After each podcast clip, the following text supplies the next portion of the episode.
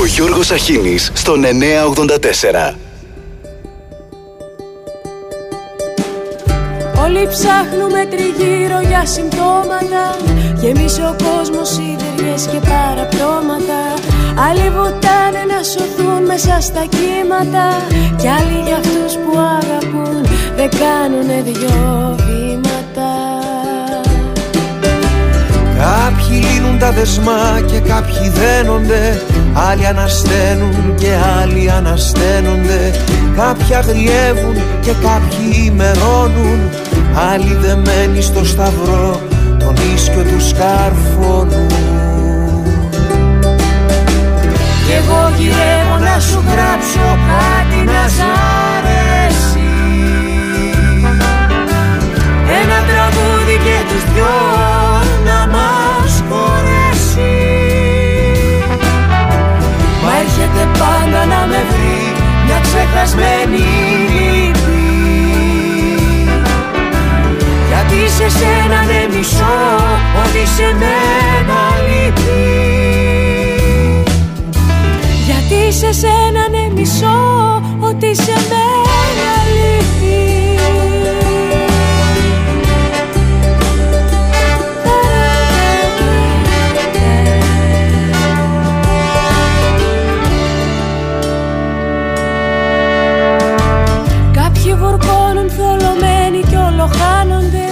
Άλλοι απ' τα κλάματα πιο ζωντανοί αισθάνονται. Άλλοι φεύγουν κι άλλοι ποτέ δεν έρχονται. Άλλοι ανθίζουν μοναχοί κι άλλοι μαζί μαραίνονται. Άλλοι ψάχνουν τη χαμένη τους ταυτότητα κι άλλοι γυρνάνε πίσω στην κανονικότητα. Κάποιοι ζητούν να τρελαθούν, να ηρεμήσουν. Όλοι ζητούν να αγαπηθούν, όλοι θέλουν να ζήσουν. Κι εγώ γυρεύω να σου γράψω κάτι να σ' αρέσει. Ένα τραγούδι και τους δυο να μας χωρέσει. Μα έρχεται πάντα να με βρει μια ξεχασμένη. Γιατί σε σένα δεν μισώ ό,τι σε μένα λείπει. Κι εγώ γυρεύω να σου γράψω κάτι να σ' αρέσει. Ένα τραγούδι και τους δυο να μας χωρέσει. Μα έρχεται πάντα να με βρει μια ξεχασμένη. Γιατί σε σένα ναι μισώ ό,τι σε μένα λείπει. Γιατί σε σένα αγαπώ ό,τι σε μένα λείπει.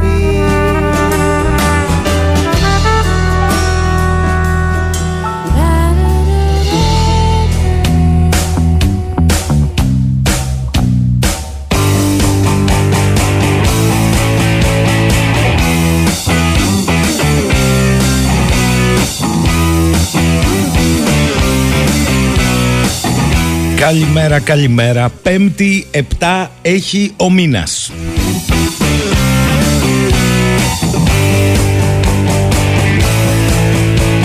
Χρόνια πολλά στην Κυριακούλα σήμερα. Γιορτάζουν οι Κυριακές κι ας είναι Πέμπτη.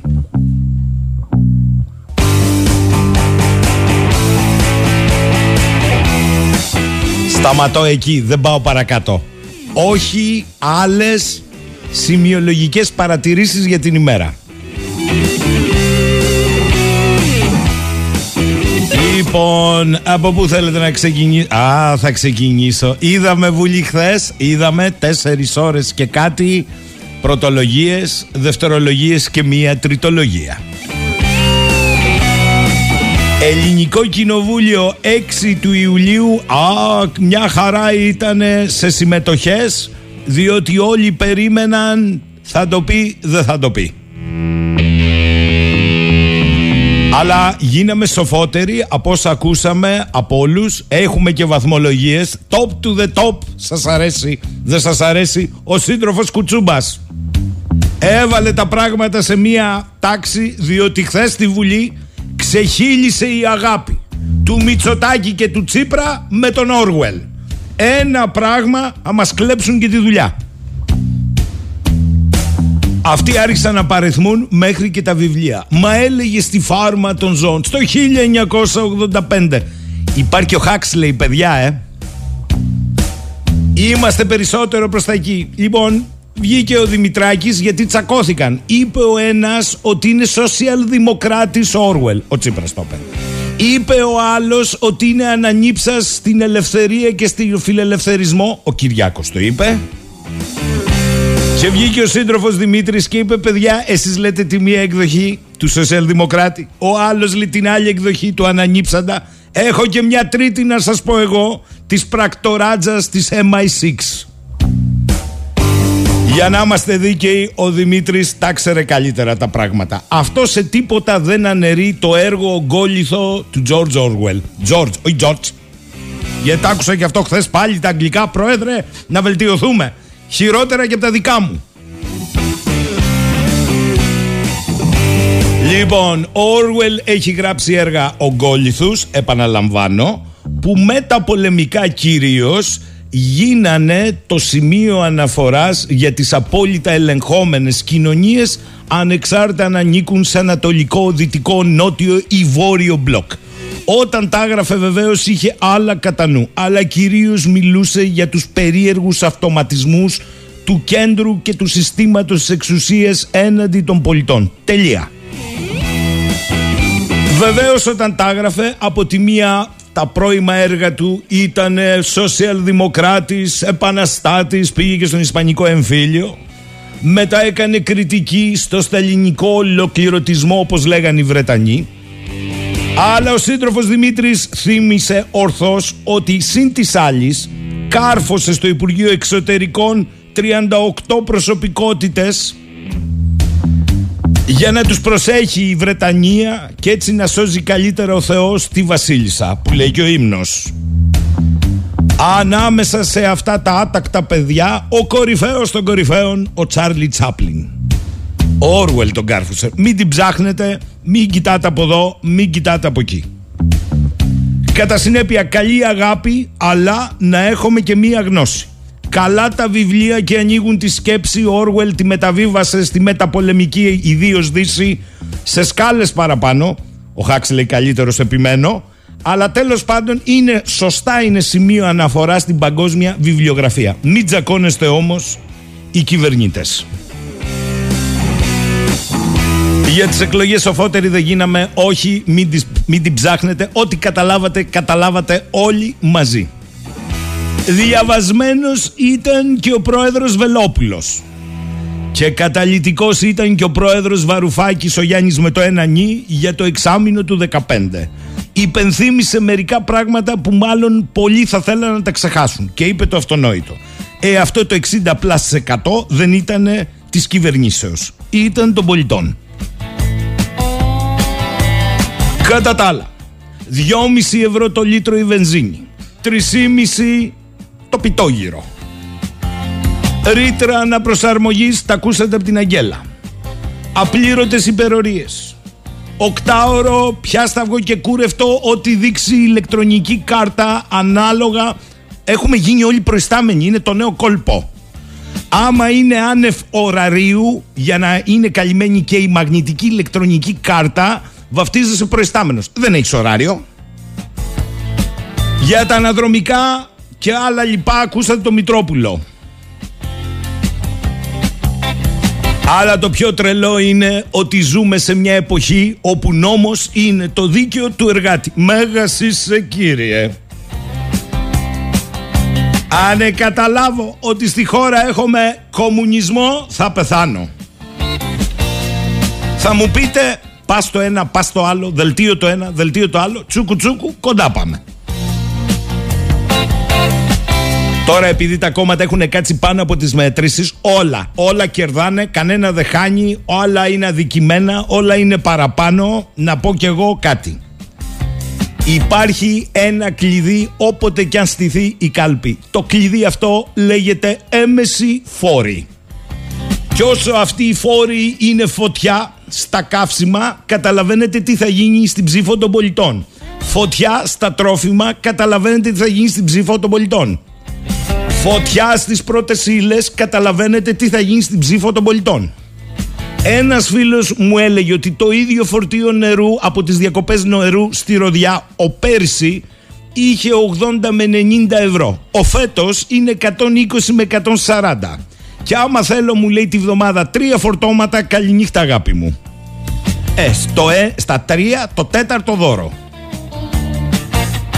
Βεβαίως υπάρχει δικαιολογία. Κρατάμε ψηλά αυτούς τους έμεσους φόρους, γιατί αν τους μειώναμε θα βοηθούσαμε όσους έχουν από, πώς το λένε, τράκτορα και πάνω ή four-wheel drive, ε, πολύ όμως έτσι λέξους, κατάσταση και πάει λέγοντας.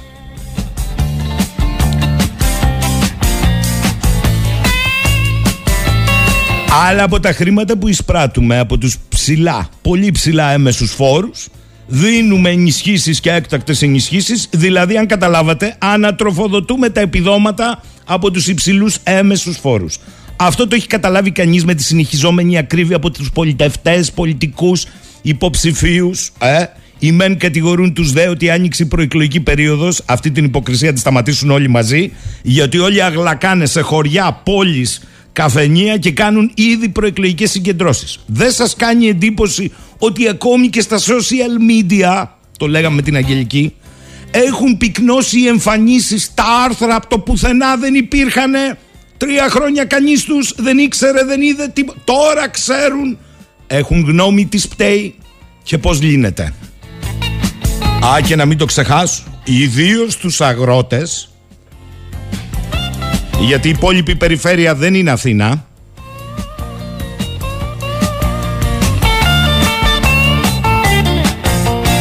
Οι δύο αγρότες τους κατανοούν, τους συμπονούν και έχουν μία πρόταση, μα μία πρόταση όλοι τους, όλοι τους. Έχει μια πασπαλιά, μια ολιά που λέμε από αγροτικό. Μια ολιά έχει από εργατικό. Μία ελιά, μια ολιά, όχι ελιά, οι ελιές καίγονται, σαν τις αμφίσεις. Μία ολιά από τουριστικό. Μία ολιά, το έχουμε μάθει, αηφόρος ανάπτυξη. Βάλε και λίγο πράσινο μέσα. Και επειδή βλέπω και το πάρτι στο Twitter, να ξεκαθαρίσουμε κάτι.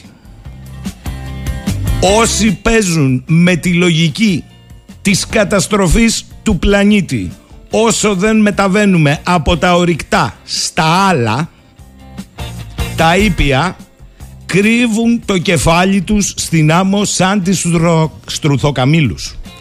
Αυτή τη στιγμή που μιλάμε, τίθεται θέμα επιβίωσης λαών και κοινωνιών. Οι χώρες που είναι σοβαρές ξέρουν ότι κάποια στιγμή θα πάμε σε ενεργειακή μετάβαση, όχι τώρα, και το πρώτο που φροντίζουν είναι να επιβιώσουν οι λαοί τους. Το Μακρόν δεν το λες κανένα ακροαριστερό, ούτε Μελανσόν έπαθε. Κρατικοποιεί τη γαλλική ΔΕΗ. Τελεία. Στην Ελλάδα δεν έχουμε άλλες δυνατότητες. Φθηνότερο καύσιμο, όσα αρνητικά και να έχει, είναι ο λιγνίτης. Τον βάζεις μπροστά ή αφήνεις να πεινάει, να κρυώνει και να χρυσοπληρώνει ο λαός? Εδώ είναι το ερώτημα.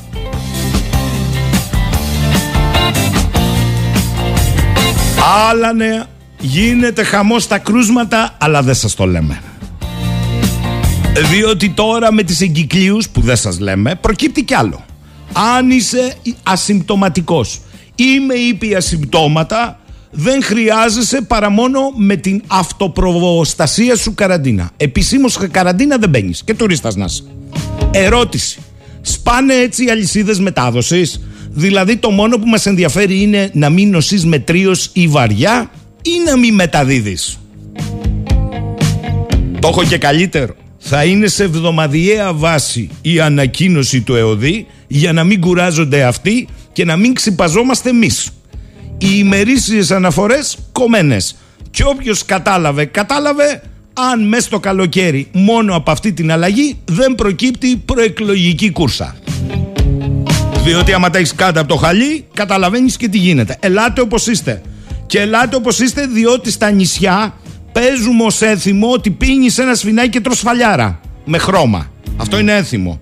Αυτό είναι, να σας το πω, Αγγλοσαξονιά που τη φέραν στα νησιά για να βάζουν καμιά κονόμα. Τελεία.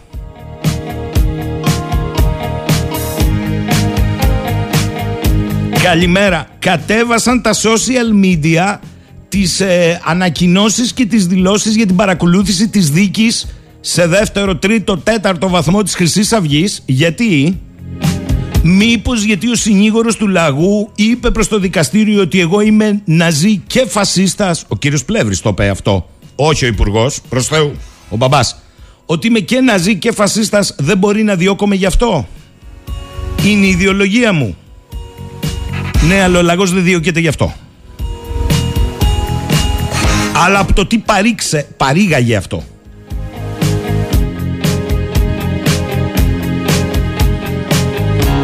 Αλλά ναι, το πρώτο δεκαπενθήμερο του Αυγούστου βγαίνει για γεωτρήσεις στην Ανατολική Μεσόγειο το τέταρτο γεωτρύπανο της Τουρκίας Αμπτουλχαμίτ Χάν, και πήγε και το επιθεωρούσε χθες ο Υπουργός Ενέργειας ο Φατίχ Ντομέζ και μας είπε ότι θα βγει να κάνει έρευνες. Έχουν έξι σημεία, δεν τα λένε, της γαλάζιας πατρίδας, αυτοί τη λένε. Και τώρα παίζουν κάτι, ας το πούμε, σαν ντόμινο. Να πάει στο οικόπεδο έξι της Κυπριακής ΑΟΣ ή να έρθει πιο δυτικά, πιο ανατολικά της Κρήτης. Νέα Μαργαρίτα λοιπόν είναι αυτό. Να προσέξετε στις εκδηλώσεις του κατοχικού καθεστώτος που θα πάει ο Ερντογάν με όλο το Υπουργικό Συμβούλιο στο ψευδοκράτος, γιατί για αυτούς είναι μέρα ελευθερίας, τρομάρα μου, η κατοχή, η εισβολή και η κατοχή. Γιατί ακούγονται πολλά σενάρια ότι έρχεται και νέο, έτσι, φιρμάνι, ενδεχομένως στα όρια της προσαρτήσεως. Στο παιχνιδάκι, μάλιστα, λέει ο φιλελεύθερος της Κύπρου πρωτασέλιδα, φαίνεται να ήταν, να ήταν, γιατί δεν ξέρουμε αν θα είναι μέχρι τότε, και ο πρωθυπουργός του Ηνωμένου Βασιλείου, ο κύριος Τζόνσον. Σόπα, η Αγγλία ανακατεύεται. Η πρεσβυτέρα απικιοκράτησα ανακατεύεται σε τέτοια πράγματα. Εμείς γιορτάζουμε τα ιωβιλέα της βασιλίσης. Αυτή είναι η απάντηση.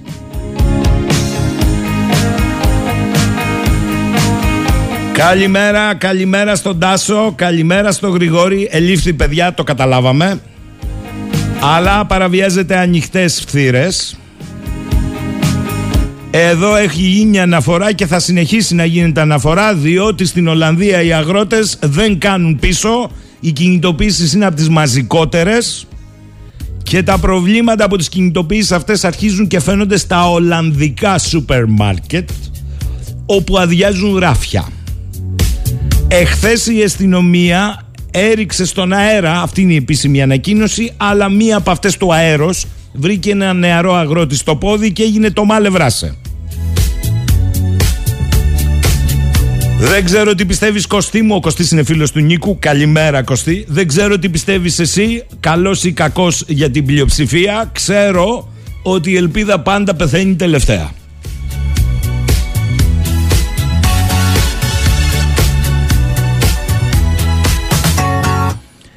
Ε, Βασίλη, λες αν είναι ο νέος εισαγγελέας του Αρείου Πάγου Παναθηναϊκάκιας, ε, μάλλον. Ε, τώρα τι, οι οπαδικές προτιμήσεις παίζουν ρόλο?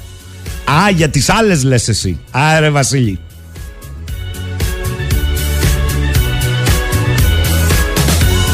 Καλημέρα στον Κωνσταντίνο. Καλημέρα, Κωνσταντίνο μου, να είσαι καλά.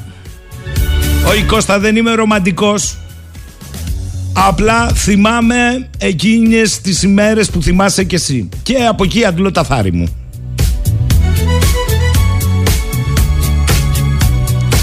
Ο φίλος ο Πέτρος, Γιώργο, λέει καλημέρα. Μα σοβαρά τώρα σκέφτονται να κάνουν έλεγχο στο πέρδεστε των αγελάδων που άκουσα χθες να... Βεβαίως, βεβαίως. Και είναι και ένας από τους λόγους ο περιορισμός του ζωικού κεφαλαίου στην Ολλανδία που έχει σηκώσει τους αγρότες. Διότι βλάπτεται το περιβάλλον. Καλημέρα στο φίλο μου το Γιάννη. Καλοπερνάτε στη Ρόδο, Γιάννη. Όσο πας γίνεσαι και πιο λιτός στα μηνύματα. Προφανώς έχει πέσει η δουλειά. Καλά να είσαι.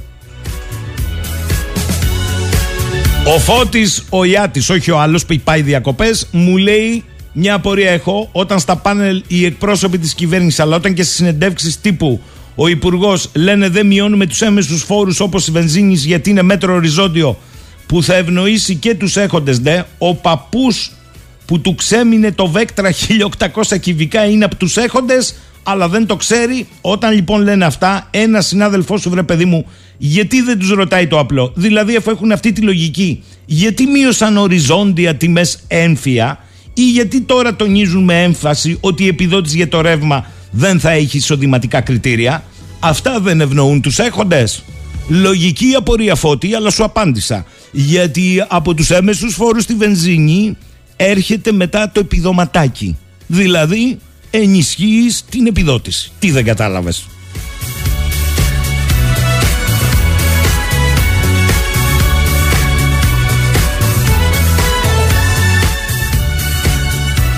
Καλημέρα στη φίλη μου την Αναστασία. Λέει ανεβαίνουν οι ζέστες, δεν θα μας τρελάνει το πολιτικό σύστημα. Έχουμε καταλάβει το όψιμο ενδιαφέρον για τις αγωνίες και τις ανησυχίες μας. Καλά τα είπατε, λέει. Αν ρίξετε μια ματιά στα social media, άνθρωποι που μέχρι χθες δεν σου μιλούσαν παρεμβαίνουν, έχουν άρθρα, έχουν άποψη. Παιδιά, δεν είναι κακό νέο αίμα στην πολιτική. Τι δεν καταλαβαίνετε δηλαδή? Ήρθε η ώρα να εκδηλώσουν το ενδιαφέρον τους. Είναι λίγο όψιμο. Τότε είμαστε όψιμοι και ως κοινωνία που δεν παρακολουθούμε. Α, τι λέτε? Θέλετε να κάνουμε ένα crash test για να δείτε τι εξελίξεις παρακολουθούμε ως κοινωνία? Θέλετε? Ποιο τηλεπαιχνίδι χθες είχε τελικό και νικητή? Για απαντήστε. Πάμε με τραγούδι.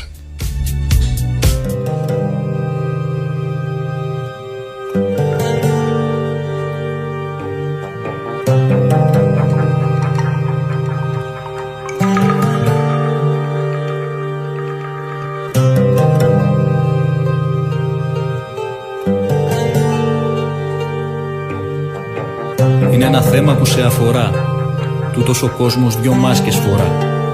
Άλλοι στο νότο και άλλοι στο βορρά, και δεν είναι όλα μια χαρά.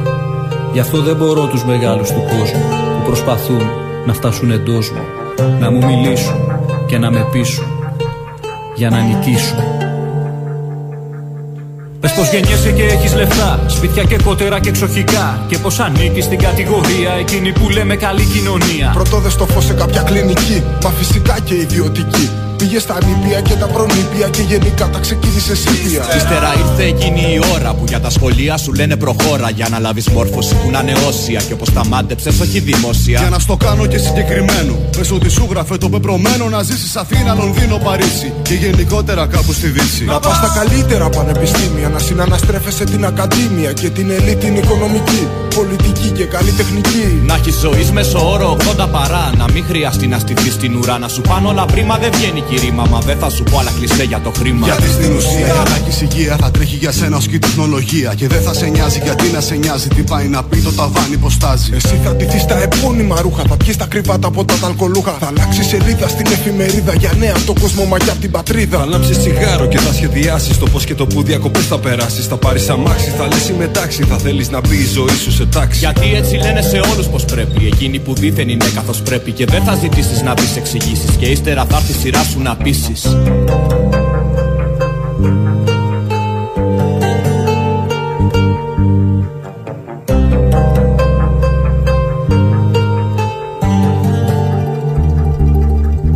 Είναι ένα θέμα που σε αφορά, τούτος ο κόσμος δυο μάσκες φορά. Άλλοι στο νότο και άλλοι στο βορρά, και δεν είναι όλα μια χαρά. Γι' αυτό δεν μπορώ τους μεγάλους του κόσμου που προσπαθούν να φτάσουν εντός μου, να μου μιλήσουν και να με πείσουν για να νικήσουν. Και τώρα ξέχνα τα όλα και πες ότι γεννήθηκε στο Μαρακές, της Κεραλεχόνε και τη Λιβερία, τη Σενεγάλη, τη Μαυριτανία. Όχι, δεν ήταν σε νοσοκομείο, ούτε και πήγες ποτέ στο σχολείο. Δεν πήρες παιχνίδια από πολύ κατάστημα, ούτε θα ζεις για μεγάλο διάστημα. πενήντα χρόνια το πολύ πολύ.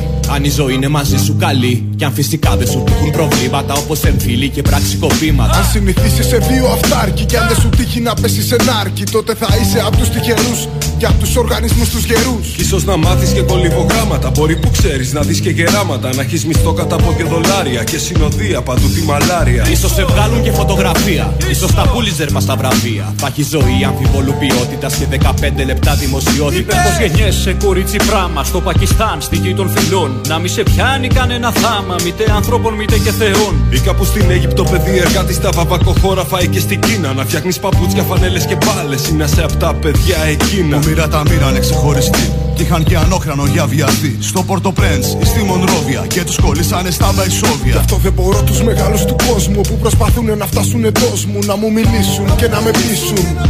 Για να νικήσουν.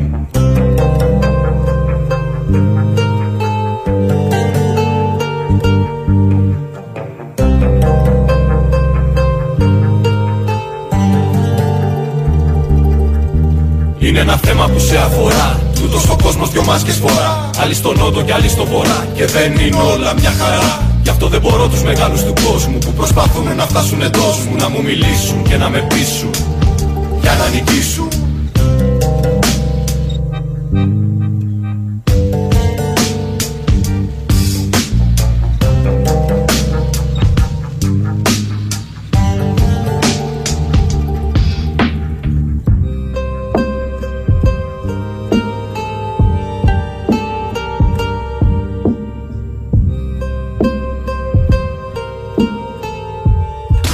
εννιά ογδόντα τέσσερα. Για να είσαι μέσα σε όλα.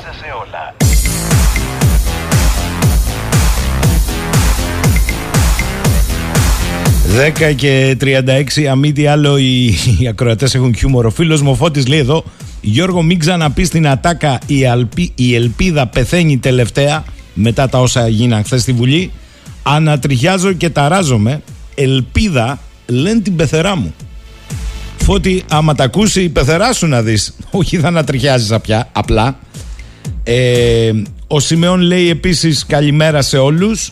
Ο Λεωνίδας από τα Γιαννιτσά. Ευτυχώς λέει που δεν έχουμε ούτε καλλιέργειες ούτε κτηνοτροφία στη χώρα μας όπως στην Ολλανδία.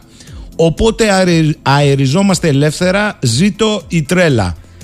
Ο Τάκης. Η αλήθεια είναι ότι όλοι οι φερόμενοι υποψήφοι, παρότι ο Πρωθυπουργός είπε εκλογές στο τέλος της τετραετίας, να δούμε λέει αν θα το κρατήσει, έχουν βγει φόρα παρτίδα σε Facebook, Instagram, TikTok, να, Snapchat, κοίτα εδώ τεχνολογία, μπράβο.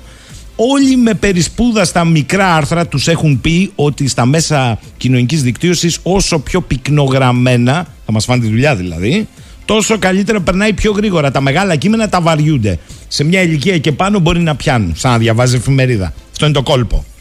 Και ο Γιάννης από τη Ρόδο λέει: όντως υπάρχει πίεση λόγω σεζόν, αλλά δεν νομίζω να μην το καταλαβαίνετε. Και στην Κρήτη χαμός γίνεται. Όμως δυστυχώς δεν αλλάζει τίποτα παρά τους άριστους. Αυτόματο πιλότο και έχει ο Θεός και στη Ρόδο και σε όλη την τουριστική Ελλάδα. Λοιπόν, κοιτάξτε τώρα. Ο κόσμος κατάλαβε γιατί έχουν βγει όλοι οι ενδυνάμοι υποψήφοι μία βόλτα. Είτε είναι καφενείο, είτε είναι γειτονιά, είτε είναι λαϊκή, είτε είναι social media. Η κυβέρνηση λέει διαστόματος πρωθυπουργού από χθες εξάντληση τετραετίας. Η αξιωματική αντιπολίτευση λέει σταμάτα να μαδάς τη Μαργαρίτα και προκήρυξε εκλογές το Σεπτέμβριο, αλλά δεν είμαστε σίγουροι ότι βιάζεται. Το ίδιο ισχύει και για τους υπόλοιπους, αλλά όλοι μαζί τελικώς προετοιμάζονται για εκλογές. Δεν γίνεται σβήσε, γράψε, ξανασβήσε ονόματα στα κεντρικά επιτελεία, μην δουλευόμαστε. Αλλά εγώ μπορεί να είμαι υπερβολικός. Λοιπόν, θα πάω σε έναν από τους εμπειρότερους, εγκυρότερους και βαθύτατους γνώστες του πολιτικού ρεπορτάζ. Σήμερα είναι επικεφαλής του πολιτικού ρεπορτάζ στο site το iEdήσεις, με πολλή ενημέρωση και γρήγορο ρεπορτάζ. Μαζί του θα συζητήσουμε για αυτό το κλίμα, με φόντο τα όσα διαδραματίστηκαν χθες στη Βουλή, αλλά κυρίως με φόντο την καθημερινότητα, που δεν ξέρω αν είναι καλύτερη αλλού, αλλά εδώ είναι από ακρίβεια, ενέργεια και πάει λέγοντας. Είναι ο κύριος Βασίλης Σκουρής. Καλημέρα Καλή κύριε Σκουρή. Το δούλεμα με το καλημέρα βλέπω. Καλημέρα. Γιατί δούλεμα? Δούλεμα. Ε, αυτά που λες. Λοιπόν, για πάμε. Για πάμε πρώτα-πρώτα, με τι γεύση έμεινες από τη χθεσινή, ε, πώς να το πω τώρα, μάχη δεν τη λες ακριβώς, στη Βουλή. Εμείς βαθμολογήσαμε ότι ιστορικά τουλάχιστον, επειδή έπεσε πολύ αγάπη για τον Όρουελ, ο Κουτσούμπας ήταν πιο κοντά στην πραγματικότητα του Όρουελ. Λοιπόν, έλα Βασίλη. Συμφωνώ μαζί σου. Και νομίζω ότι ήταν ένας, έτσι, μια συζήτηση για έναν εξοραϊσμένο απολογισμό της κοινωνικής πολιτικής της κυβέρνησης. Εγώ την πρωτολογία του Πρωθυπουργού, όταν την άκουσα, νόμιζα ότι, ξέρω εγώ, εγώ ζω σε αυτή τη χώρα.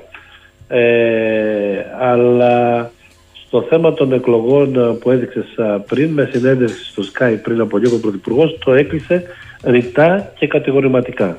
Νομίζω μετά από αυτές τις δηλώσεις δεν μπορεί να πάει σε εκλογές το φθινόπωρο. Ε, πάμε προς εκλογές τον Μάρτιο και μετά. Ερώτημα αν αυτό θα συνεπάγεται έναν ανασχηματισμό περιορισμένο τον Αύγουστο. Ας το κρατήσουμε το ερώτημα. Mm, ανοίγει άλλο πεδίο, λες. Πόσο, πόσο βέβαιο, βέβαιοι μπορεί να είμαστε? Η αλήθεια είναι ότι είναι πια, η, έχω μετρήσει, η ένατη φορά, βεβαίως έχεις δίκιο, σήμερα είναι ακόμη πιο εμφατικό και από χθες ακόμη, ναι, ναι. αλλά ναι. πόσο ε, θα απηχεί την πραγματικότητα τελικώς? Ή πιστεύεις ε. ότι πια τίθεται θέμα αξιοπιστίας όταν το λες τόσες πολλές φορές?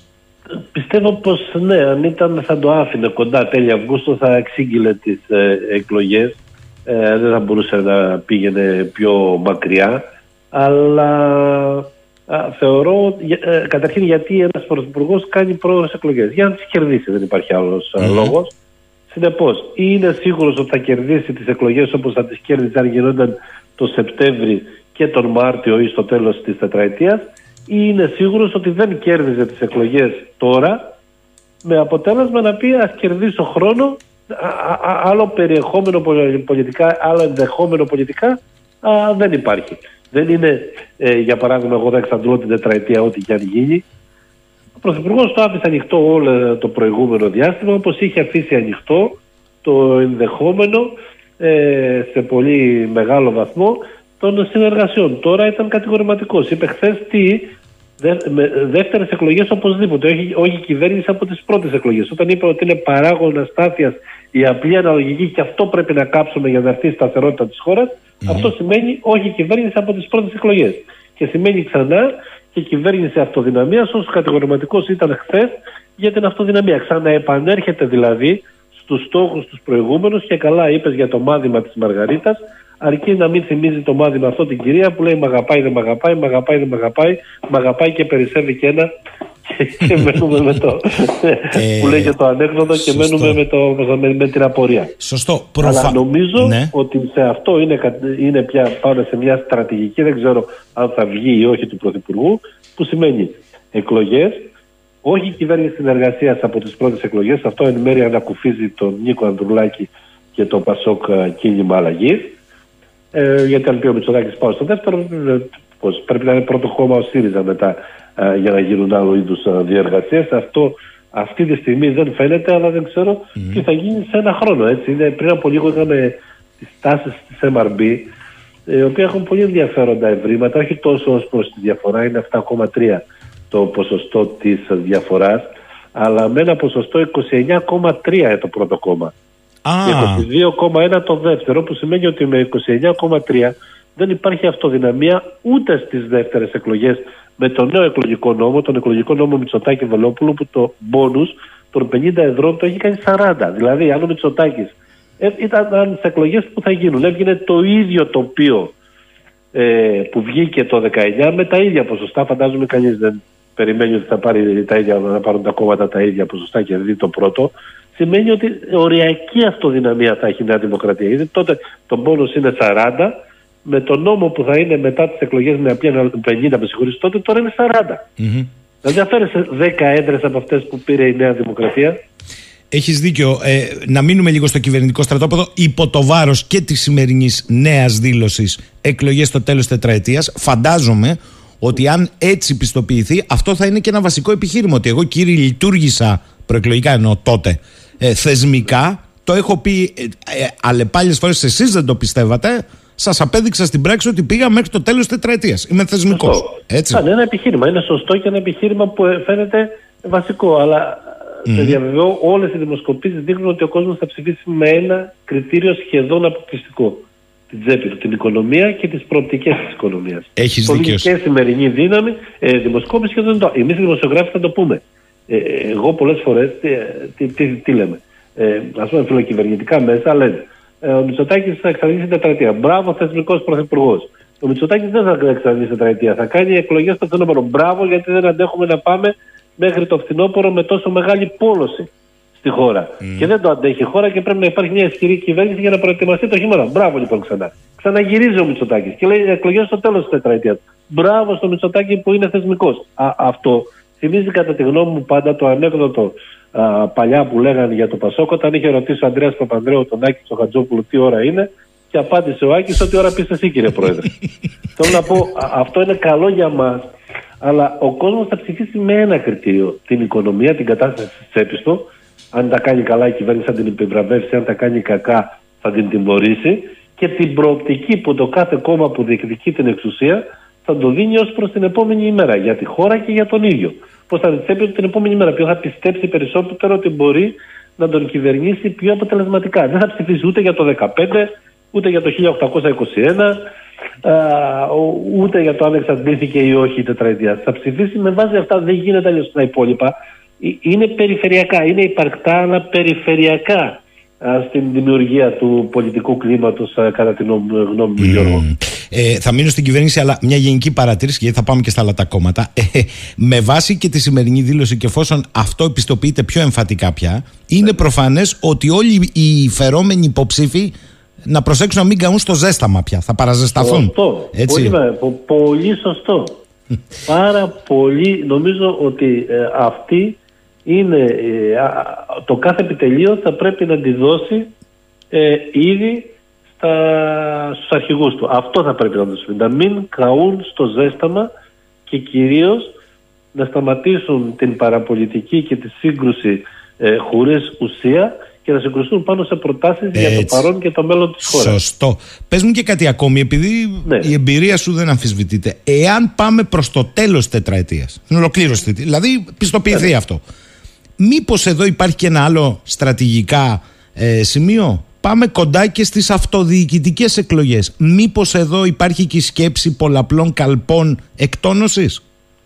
Δύσκολο το βλέπω. Δύσκολο. Γιατί δεν το επιτρέπει ο νόμος και ο νόμος που λέει η Νέα Δημοκρατία να πάει τρία, πέντε χρόνια αντί για τέσσερα ε, ξανά ε, νομίζω ότι το πάει πολύ πιο μακριά και μάλιστα Μες. θα έλεγα ότι δεν διαμορφώνει και το τοπίο για τις δημοτικές εκλογές γιατί καταλαβαίνεις ότι αν γίνουν πρώτα οι βουλευτικές και θέλουν ένα χρόνο μετά να γίνουν οι δημοτικές και οι περιφερειακές ε, θα έχουν καεί υποψήφοι, σωστό, θα, θα έχουν σωστό. βγει βουλευτές, θα έχουν αναδειχθεί άλλοι. Πολλοί θα καούν στο ζέσταμα, Βασίλη.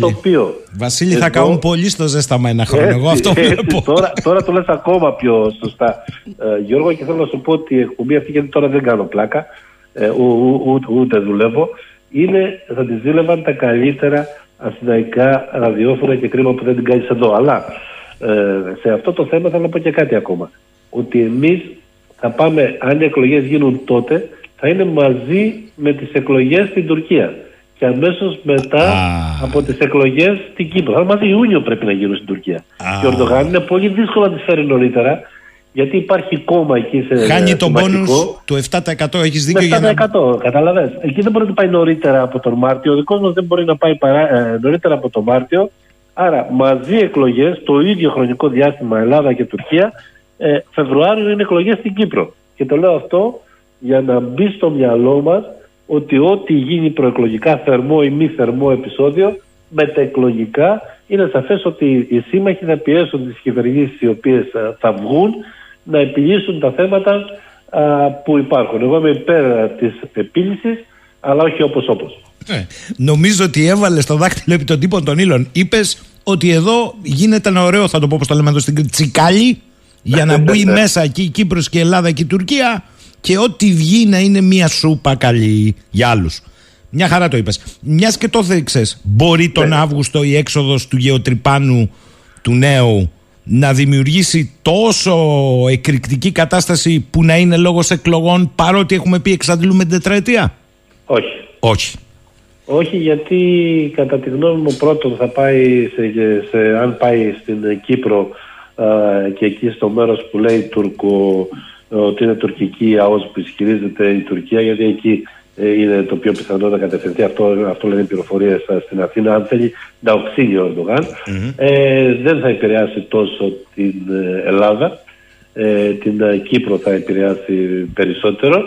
Και γιατί αν γίνει κάτι δεν είναι προσφυγή στις κάουτες. Αν γίνει κάτι με την Τουρκία, όπως καταλαβαίνεις, ναι, ναι. δεν θα πεις πάω σε εκλογές. Τα ανάποδα, γιατί ε, αν πας εκλογές ανάποδο, θα δείξεις και ανευθυνότητα και θα σε φάνε λάχανο. Ναι, βέβαια δεν είναι. Ε... Και μάλιστα εκλογές που αν είναι δεύτερες, όπως λέει ο mm-hmm. Πρωθυπουργός, πρόσεχε τώρα το ακόμα πιο εντυπωσιακό. Δεύτερες εκλογές σημαίνει ότι τουλάχιστον ένα μήνα θα υπάρχει υπηρεσιακός πρωθυπουργός και υπηρεσιακή κυβέρνηση και ο πρωθυπουργός θα είναι ένα από τους προέδρους των τριών ανώτατων δικαστηρίων, του Αριού mm. Πάγου, του Συμβουλίου της Επικρατείας, έτσι. Ε, φαντάζομαι καθένας αυτός που θα χειριστείτε μια ελληνοτουρκική κρίση. Για φαντάσου. Έχεις Αλλά δίκιο. Δεν μπορεί να είναι και άλλος όμως. Αυτό είναι συνταγματικό προβλεπόμενο. Άρα, ε, να, Άρα πώς... δηλαδή, δεν θα έχουμε πολιτικά πρόσωπα σε αυτή την κυβέρνηση. Μπορεί να μπουν κάποιοι πρώην υπουργοί ε, κοινή αποδοχής. Αλλά ο, ο πρωθυπουργός θα είναι δεδομένο ποιος θα είναι. Να, λοιπόν, μπορεί που... ένα, ένας μήνας να, να πάει χώρα έτσι. Να λοιπόν πώς ένας έμπειρος πολιτικός συντάκτης από τους εμπειρότερους της χώρας αποκωδικοποιεί για να καταλάβει και ο απλός κόσμος. Έχω εδώ ερωτήματα για, για σένα, Βασίλη, θα στα πω μετά. Μου επιτρέψεις τον ελληνικό. Λοιπόν, μένω στην κυβέρνηση. Θεωρείς λοιπόν ότι θα πάει σε μικρό, αν εξαντλεί τετραετία, ανασχηματισμό ή μπορεί να πάει σε έναν μεγαλύτερο ανασχηματισμό, επικαλούμενος ότι έχει μπροστά του από τη μία πολυεπίπεδες κρίσεις, εθνικά, ενεργειακό, ακρίβεια και από την άλλη, γιατί φαντάζομαι ότι αυτή είναι η μεγάλη του προσδοκία του Πρωθυπουργού, το περίφημο Ταμείο Ανάκαμψης, ούτως ώστε να υπάρξει και εκλογικό ρεφάρισμα καλό. Αυτό αν πάει στις μικρομεσαίες επιχειρήσεις. Αν δεν πάει, mm. ξέρω εγώ, τα ηλεκτρικά αυτοκίνητα για παράδειγμα τι θα μείνει στη χώρα. Είσαι του Θέλω να πω, δηλαδή, αν κατά τη γνώμη μου δεν γίνει μια αναδιάταξη, εδώ έχει δίκιο ο πρώην Υπουργός Οικονομικών, κατά τη γνώμη μου πάντα έτσι, ο κ. Νίκος Χρυστοβουλάκης, που λέει ότι πρέπει να διαμορφωθεί το Ταμείο Ανάκαμψης για να μπορούν να συμμετέχουν σε αυτό και να μην αποκλείονται όλες οι μικρομεσαίες επιχειρήσεις. Δεν γίνεται, αλλιώς δεν θα διαχυθεί. Σου, σου έφερα ένα παράδειγμα. Πού θα πάει αυτό? Θα πάει στην Τέσλα. Τα λεφτά δηλαδή θα έρθουν και θα φύγουν. Μάλιστα. Ε, δεν, δεν λέω ότι θα δημιουργήσουν κανένα. Ε, όχι, είναι ένα στοίχημα. Μια χα... μια χα... Είναι μικρά. Δε, δε, δε, μικρό το κέρδος από αυτό. Επειδή πες για την τσέπη, οι έμεσοι φόροι παίζουν το, το, είναι το κλειδί εδώ. Αν θα πάρεις ε. απόφαση για τους έμεσους φόρους και ιδίως της βενζίνης. Έτσι. Ε, λέμε, το, λέμε, το, λέμε. Όμως, επειδή μου κάνεις μια ερώτηση, πιστεύω ότι ένα σχηματισμό ναι. θα, θα είναι διορθωτικός, επιμέρους κινήσεις, γιατί τους βασικούς υπουργούς δεν μπορείς να τους αλλάξεις. Για παράδειγμα, μπορεί να αλλάξει τον κύριο Δένδια? Όχι. Τον κύριο Παναγιωτόπουλο? Όχι. Τον κύριο Σταϊκούρα που έλεγε τις περασμένες φορές ότι θα τον αλλάξει? Όχι. Τον κύριο Άδωνη Γεωργιάδη, πώς θα πας εκλογές χωρίς τον Γεωργιάδη έξω από την κυβέρνηση? Γίνεται? Δεν γίνεται. Μπορεί να τον μετακινήσεις σε μια διορθωτικές αλλαγές. Μπορεί. Είναι η μοναδική κυβέρνηση, όσο θυμάμαι, στην ιστορία της μεταπολίτευσης. Δεν το έχω ψάξει mm. ε, προ, προ, προ της μεταπολίτευσης, προ το εξήντα επτά, που δεν έχει αλλάξει στα τρία χρόνια τους βασικούς της υπουργούς. Οικονομικών, εξωτερικών. Είναι ίδιοι. Αυτό κάτι ε, λέει, ε. Κάτι ε, λέει. Κάτι λέει. Mm. Όμως έχει παγιωθεί και μία δύναμη. Αλλάζεις τον Δένδια, τον βγάζεις από εκεί. Η πρώτη, η πρώτη ιστορία που θα πω εγώ είναι άψε να αλλάξει την εξωτερική πολιτική. Ο Δένδιας είναι σκληρός και θέλω να τον βγάλω από εκεί. Αυτό θα είναι η πρώτη αντίδραση που θα πω. Σωστό. Πέρα από τα ισοκομματικά που υπάρχει. Άρα αυτοί δεν αλλάζουν. Συνεπώς θα δούμε επιμέρους αλλαγές και να πω ότι δύο προηγούμενοι ανασχηματισμοί δεν ήταν και οι καλύτερες στιγμές του κυρίου Μητσοτάκη, και ο πρώτος και ο δεύτερος, ιδίως ο δεύτερος, όταν έγινε αυτό το φιάσκο με τον Ευάγγελο Αποστολάκη, που πήρε πίσω mm-hmm. τη συμφωνία που υπήρχε και έγινε μεταγραφή αεροδρομίου μετά με τον πρώην επίτροπο της Κύπρου, τον κύριο Χρήστο Στυλιανίδη, που ανέλαβε υπουργός πολιτικής προστασίας. Μέσω Βρυξελών η μεταγραφή. Ναι, ναι. Ε, και ο νοητό. Βασίλη, πες μου σε παρακαλώ, ρωτάει πολλής κόσμος. Άρα κύριε Σκουρή, λέει, επειδή το είπε για δεύτερη μέσα σε λιγότερο από είκοσι τέσσερις ώρες φορά ο Πρωθυπουργός, θεωρείτε ότι είναι έτσι ή μπορεί να το γυρίσει? Είπε ο κύριος Σκουρής, είπα και εγώ, ότι αν το γυρίσει, τότε το πρώτο αντιπολιτευτικό από όλα τα άλλα κόμματα θα είναι ότι αφού το είπες πολλές φορές, είσαι αναξιόπιστος και αυτά που θα πεις προεκλογικά. Λοιπόν, αυτό και κάτι λάκκο έχει φάβα. Κάτι τρέχει, κάτι θες να προλάβεις, κάτι δεν θες να το κάνεις νωρίτερα από τις εκλογές. Mm. Θα ξαναπώ κάτι ακόμα, Γιώργο, που πρέπει κάπως να το προσέξουμε, γιατί οι ακροατές μας έχουν την καθημερινότητά τους. Δεν υποχρεωμένοι να ξέρουν όλα, ούτε να τα θυμούνται εδώ, δεν τα θυμούμαστε εμείς, μας ξεφεύγουν εμάς, που υποτίθεται ότι κάνουμε αυτή τη δουλειά επαγγελματικά.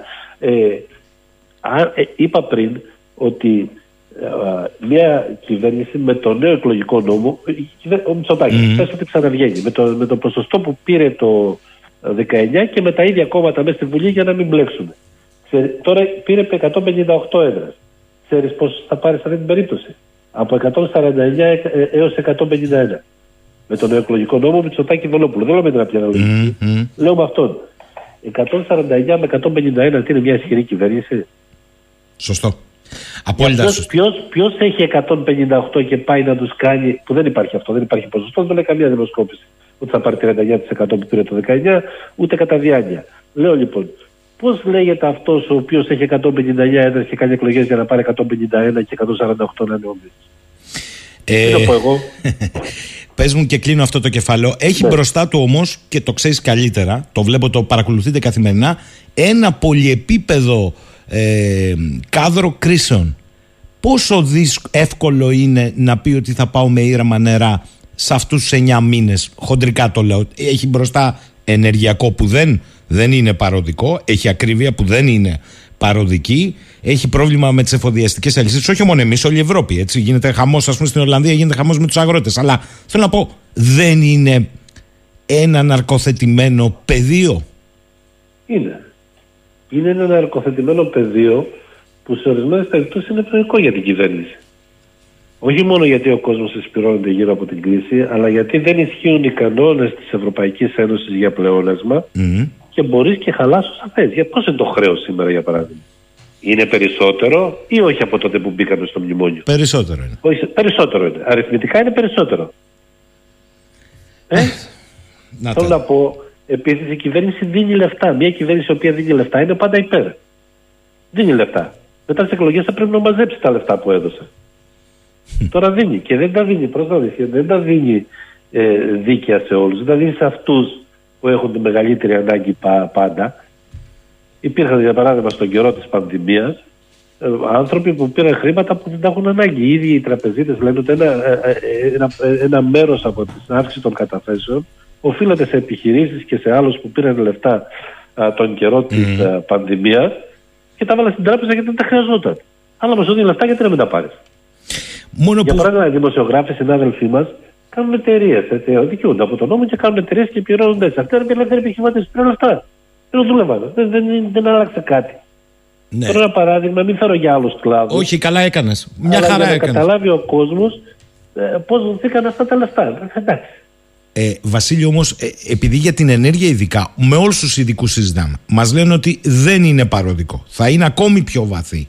Και δεν μπορείς να συνεχίσεις χώρες όπως η δική μας με επιδημιωτική πολιτική. Πρέπει να πας πιο στρατηγικά. Αυτό μπορεί να σκάσεις τα χέρια σου μες στο χειμώνα. Σωστό. Μάλιστα. Συμφωνώ απόλυτα. Λοιπόν. Δεν μπορώ, ούτε ξέρω πώς μπορεί να το έχει, ούτε τίποτα. Εγώ δεν, δεν μπορώ να καταλάβω, για παράδειγμα, πώς, γιατί δεν μειώνει το ειδικό φόρος κατανάλωσης. Δεν υπάρχει επιχείρημα.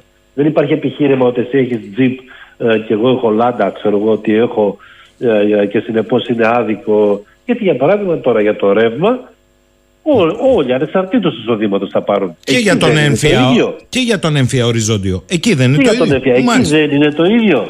Αλλά να σου πω τι γίνεται τώρα για να είμαστε απολύτως βέβαιοι. Ξέρεις πόσο αυξήθηκαν οι φόροι μέσα στο τελευταίο τετράμινο με βάση τα επίσημα στοιχεία? ένα κόμμα οκτώ δις. Και ξέρεις γιατί αυξήθηκαν ένα κόμμα οκτώ δις παρότι μειώθηκε η κατανάλωση? Γιατί πληρώνουμε παραπάνω φόρους. Πας στο σούπερ μάρκετ και παίρνεις λιγότερα με προϊόντα, αλλά σε αυτό πληρώνεις παραπάνω φόρους. Σωστό. Σου τα παίρνει από τη μία τσέπη δηλαδή και κάποια από αυτά σου τα δίνει μετά. Αλλά σου τα έχει πάρει ήδη με το ένα χέρι. Λοιπόν, για πάμε λίγο τώρα στην πλευρά της αντιπολίτευσης, ξεκινώντας από την αξιωματική. Πολλοί λένε ότι χθες έκανε κάτι εύστοχο ο Τσίπρας. Είπε δηλαδή ότι η πηγή τελικά αυτής της εισαγωγικά ανομαλίας με την εκλογολογία είστε εσείς ο ίδιος, κύριε Πρωθυπουργέ. Δηλαδή τον έβαλε στο κάδρο και ξεκαθαρίστε τη θέση σας. Μέχρι εκεί καλώς. Αρκεί αυτό? Όχι.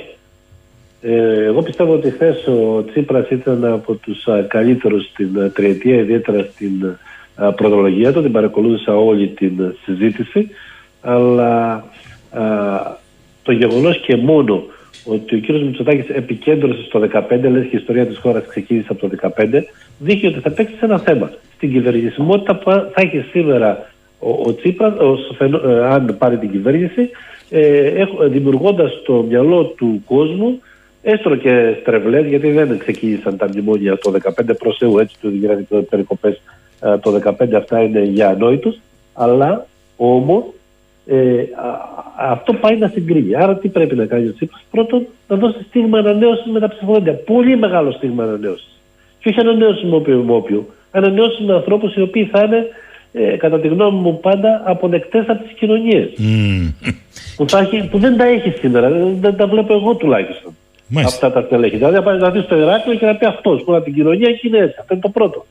Το δεύτερο, πρέπει να, να δείξει ότι ο ίδιος έχει μια πρόταση για το μέλλον. Έλεγε, ξέρω εγώ, ο Σιμίτης, εξυγχρονισμός, έλεγε ο Παπανδρέου, αλλαγή, έλεγε ο Καραμαλής, πανίδρυση του κράτους.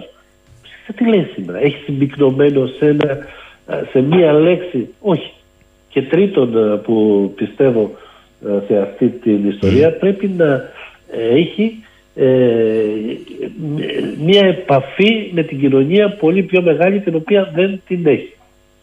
Νομίζω ότι πάμε στο, στον τρίτο πόλο. Εδώ τώρα βέβαια γράφει ένας φίλος. Ένας χρόνος βεβαίως είναι αρκετός, έτσι. Σωστά, σωστά. Για να το διορθώσεις. Θα έλεγα... Αν ήταν το Σεπτέμβρη δεν προλάβανε με τίποτα. Όλοι, όλοι με έναν τρόπο, όλοι λένε εκλογές, όλοι, όλοι οι χώροι και με έναν τρόπο όλοι μαζί είναι ανακουφισμένοι. Δεν ξέρω πώς.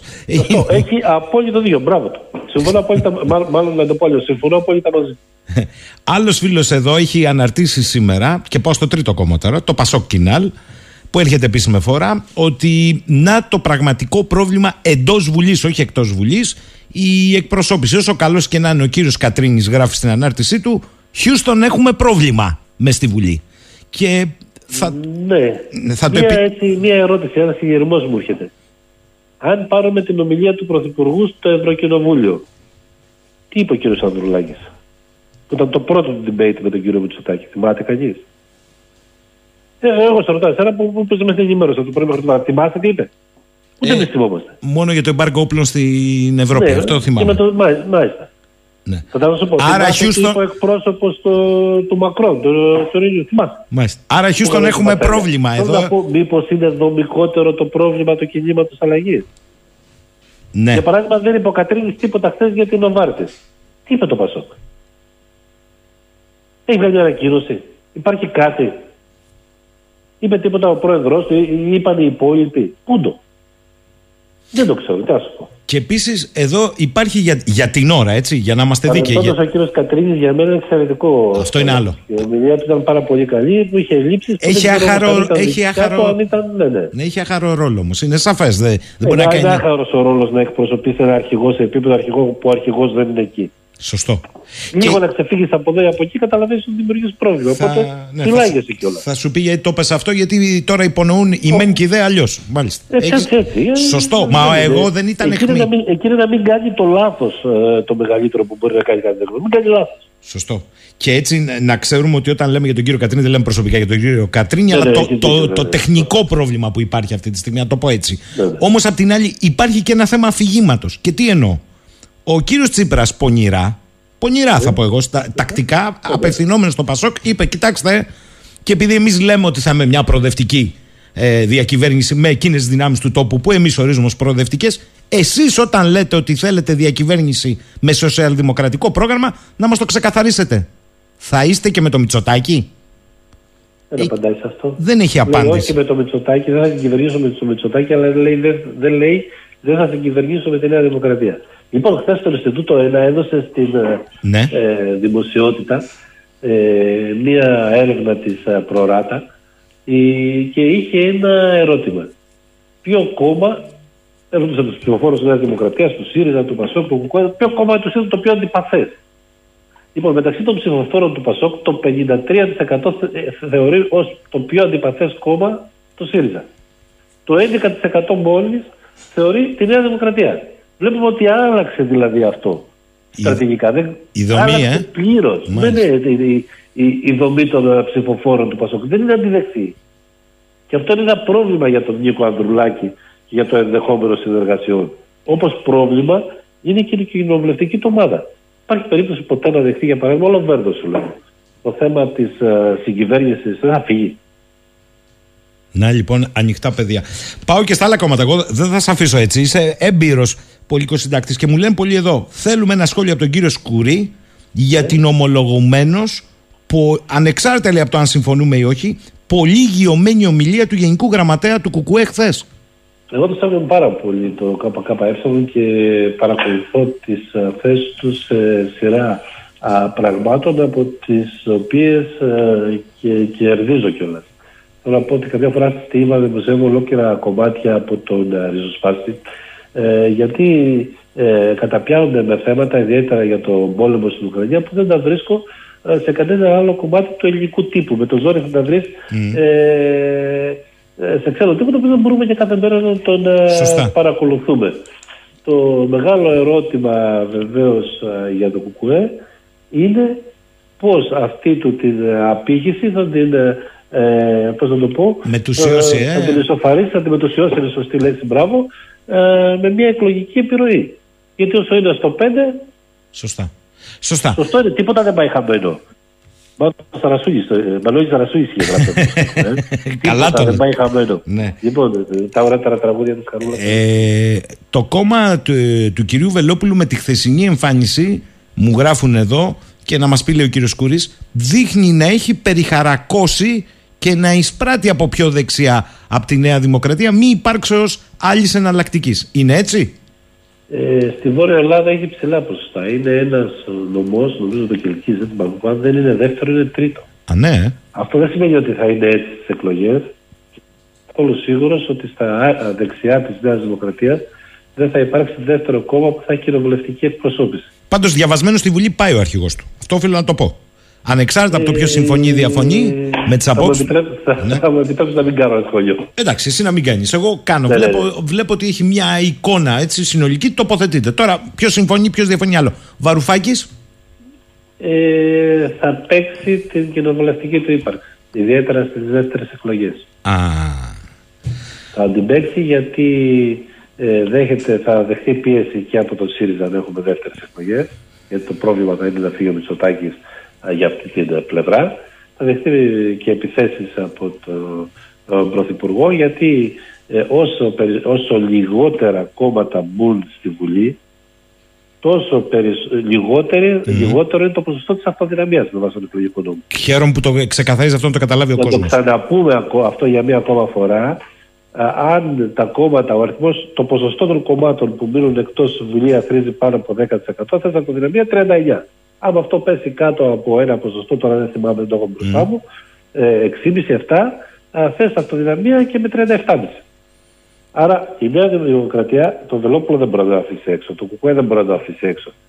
Έτσι. Άρα πού θα στοχεύσει, θα στοχεύσει να μείνει έξω ο Βαρουφάκης και να μην, να μην μπει άλλο κόμμα mm. από τα δεξιά της, όπου εκεί θα δώσουν τη μάχη και Ε, η επικρατούσα άποψη της Χρυσής Αυγής και το κόμμα που έχει επικεφαλίσει τον Τζίμερο με αντιπροέδρους ε, Κραγιδιώτη και ε, τον ε, Μπογδάνο. Ναι. Μάλιστα. Ο οποίος είναι και βουλευτής. Σωστά. Θα κλείσω με μία παρατήρηση που είναι από πολύ κόσμο. Εγώ τη λέω πεσημιστική μεν, από την άλλη απηχεί μια πραγματικότητα. Λέει εδώ ο φίλος μου ο Θεμιστοκλής, αλλά δεν το λέει μόνο ο Θεμιστοκλής. Καλημέρα, λέει στον κύριο Σκουρή. Θεωρώ ότι το, το πολιτικό σύστημα στη χώρα έχει ένα δομικό πρόβλημα συνολικά. Φαίνεται να είναι αναντίστοιχο με τις ανησυχίες του ίδιου του λαού. Να έχει άλλες ατζέντες, πολλές φορές μοιάζουν πολύ προχώ, έτσι το γράφει, πολύ προχώ ε, και θα έλεγα λέει εγκυβωτισμένες από τη Δύση την ανεπτυγμένη, αλλά πάντως δεν έχουν σχέση με τις σημερινές πραγματικές ανάγκες του λαού. Όλα τα άλλα είναι αστικές ευγένειες. Μήπως η αποχή τελικώς είναι ο μεγάλος νικητής? Αναμφισβήτητα ναι, το λέω, εγώ το λέω από τώρα. Είδα ορισμένες μετρήσεις, για παράδειγμα μία που είχε ε, στιγμή, νομίζω λέγεται ε, μία κίνηση, ε, η οποία ήταν πραγματικά εντυπωσιακή. Οι νέοι απορρίπτουν το πολιτικό σύστημα σε ποσοστό πάνω από ογδόντα πέντε τοις εκατό. Δεν χρειάζεται να σου πω πώς απορρίπτουν εμάς τα μέσα ενημέρωσης. Mm-hmm. Και μεταξύ μας mm-hmm. και δικαίως, και αν καμιά φορά τα χλωράκια έχονται μαζί με τα ξερά, αλλά και δικαίως. Το, το, το, το απορρίπτουν σε ποσοστό πάνω από ογδόντα πέντε τοις εκατό, ενώ γυρίζουν σε αντιλήψεις οι οποίες λένε ότι κοιτάξτε, το έθνος θα μας προστατεύσει, το κράτος έθνος, όχι η Ευρώπη, όχι η παγκοσμιοποίηση, όχι αυτό. αρχίζει και φοβάται όμως, κλείνεται, μαζεύεται, γυρνάει σε άλλες. Και αυτό ταυτόχρονα είναι και με, με, με, με αντιλήψεις οι οποίες είναι ε, προοδευτικές. Είναι ένα μείγμα που δείχνει ότι είναι μια κοινωνία που βράζει και που κανείς δεν ξέρει πού θα κάτσει το επόμενο διάστημα, εξαρτήτως των αποτελέσματων των εκλογών. Βασίλη, θέλω να σου πω κάτι μόνο, μια κουβέντα. Πριν την πεις, πριν την πεις, συμπεριέλαβε και το εξής που στέλνει εδώ η Μαρία. Κύριε Σκουρίλη, ξέρετε τι σημαίνει αναντιστοιχεία? Ο Μακρόν, που δεν το λες και κανένα άκρα αριστερό, για λόγους ενεργειακής κρίσης εθνικοποιεί τη ΔΕΗ. Και εμείς εδώ δεν συζητάμε. Καταλάβατε, εμείς λέει. Εδώ αποκρατικοποιούμε τη ΔΕΗ. Μάλιστα. Πες και αυτό που ήθελες, ήθελες, Βασίλη μου. Ήθελα να πω ότι εσείς ε, ε, ε, έλεγε σε μια συζήτηση ο, που είχαμε ο Κώστας ο Καραμαλής, όταν κερδίσαμε το δύο χιλιάδες επτά τις εκλογές και νικήσαμε για δεύτερη φορά τον Γιώργο Παπανδρέου, λέγαμε δεν θα φύγουμε ποτέ από το Μαξίμου. Εδώ μέσα θα, θα, θα βγάλουμε την υπόλοιπη ζωή μας. Και σε ένα χρόνο ψάχναμε τρόπο για να φύγουμε από την κυβέρνηση. Το δύο χιλιάδες οκτώ. Θέλω να πω, οι εξελίξεις είναι ραγδαίες, είναι δύσκολες, οι εποχές δημιουργούν, είναι κινούμενοι άμμο και κανείς, κατά τη γνώμη μου, δεν μπορεί από τώρα να προβλέψει τι θα γίνει στο τέλος της τετραετίας που θα γίνουν εκλογές. Ούτε πώς θα είναι ο κόσμος, ούτε πώς θα είναι η Ελλάδα. Εύχομαι να είναι στο καλύτερο δυνατό σημείο. Δεν είμαι από αυτούς που αισιοδοξούν. Έχεις δίκιο, αυτή η παρατήρηση είναι πολύ κρίσιμη. Πού πάει ο κόσμος συνολικά? Πριν κλείσουμε, δε, ε, το ξέρεις ότι έχω μια λατρεία στους ακροατές, δεν θα δικήσω το Γιάννη. Λέει, κύριε Σκουρή, ε, πέραν της Νέας Δημοκρατίας, είπατε για τους χώρους εκεί των δύο-τριών κομμάτων, ε, δεν έχετε να πείτε κάτι για την κίνηση, λέει, του κυρίου Εμφιετζόγλου? Ε, η, δεν βλέπω από τις δημοσκοπήσεις ότι έχει προοπτική κοινοβουλευτικής εκπροσώπησης. Δεν, δεν, δεν το βλέπω, δεν, δεν το δείχνουν. Μπορεί να εκπροσωπείται. Ξέρετε, στις δημοσκοπήσεις όλοι δέχονται, για παράδειγμα, ότι υπάρχει μια υπερεκπροσώπηση του ΠΑΣΟΚ mm. και υπάρχει μια υποεκπροσώπηση του ΣΥΡΙΖΑ. Όπως και της Χρυσής Αυγής παλιά υπήρχε υποεκπροσώπηση. Έπαιρνε άλλος τηλέφωνο στο σπίτι και δεν λέγε άλλος να ψηφίσω Χρυσή Αυγή, τροπόταν, φοβόταν. Mm. Έτσι, έτσι γινόταν.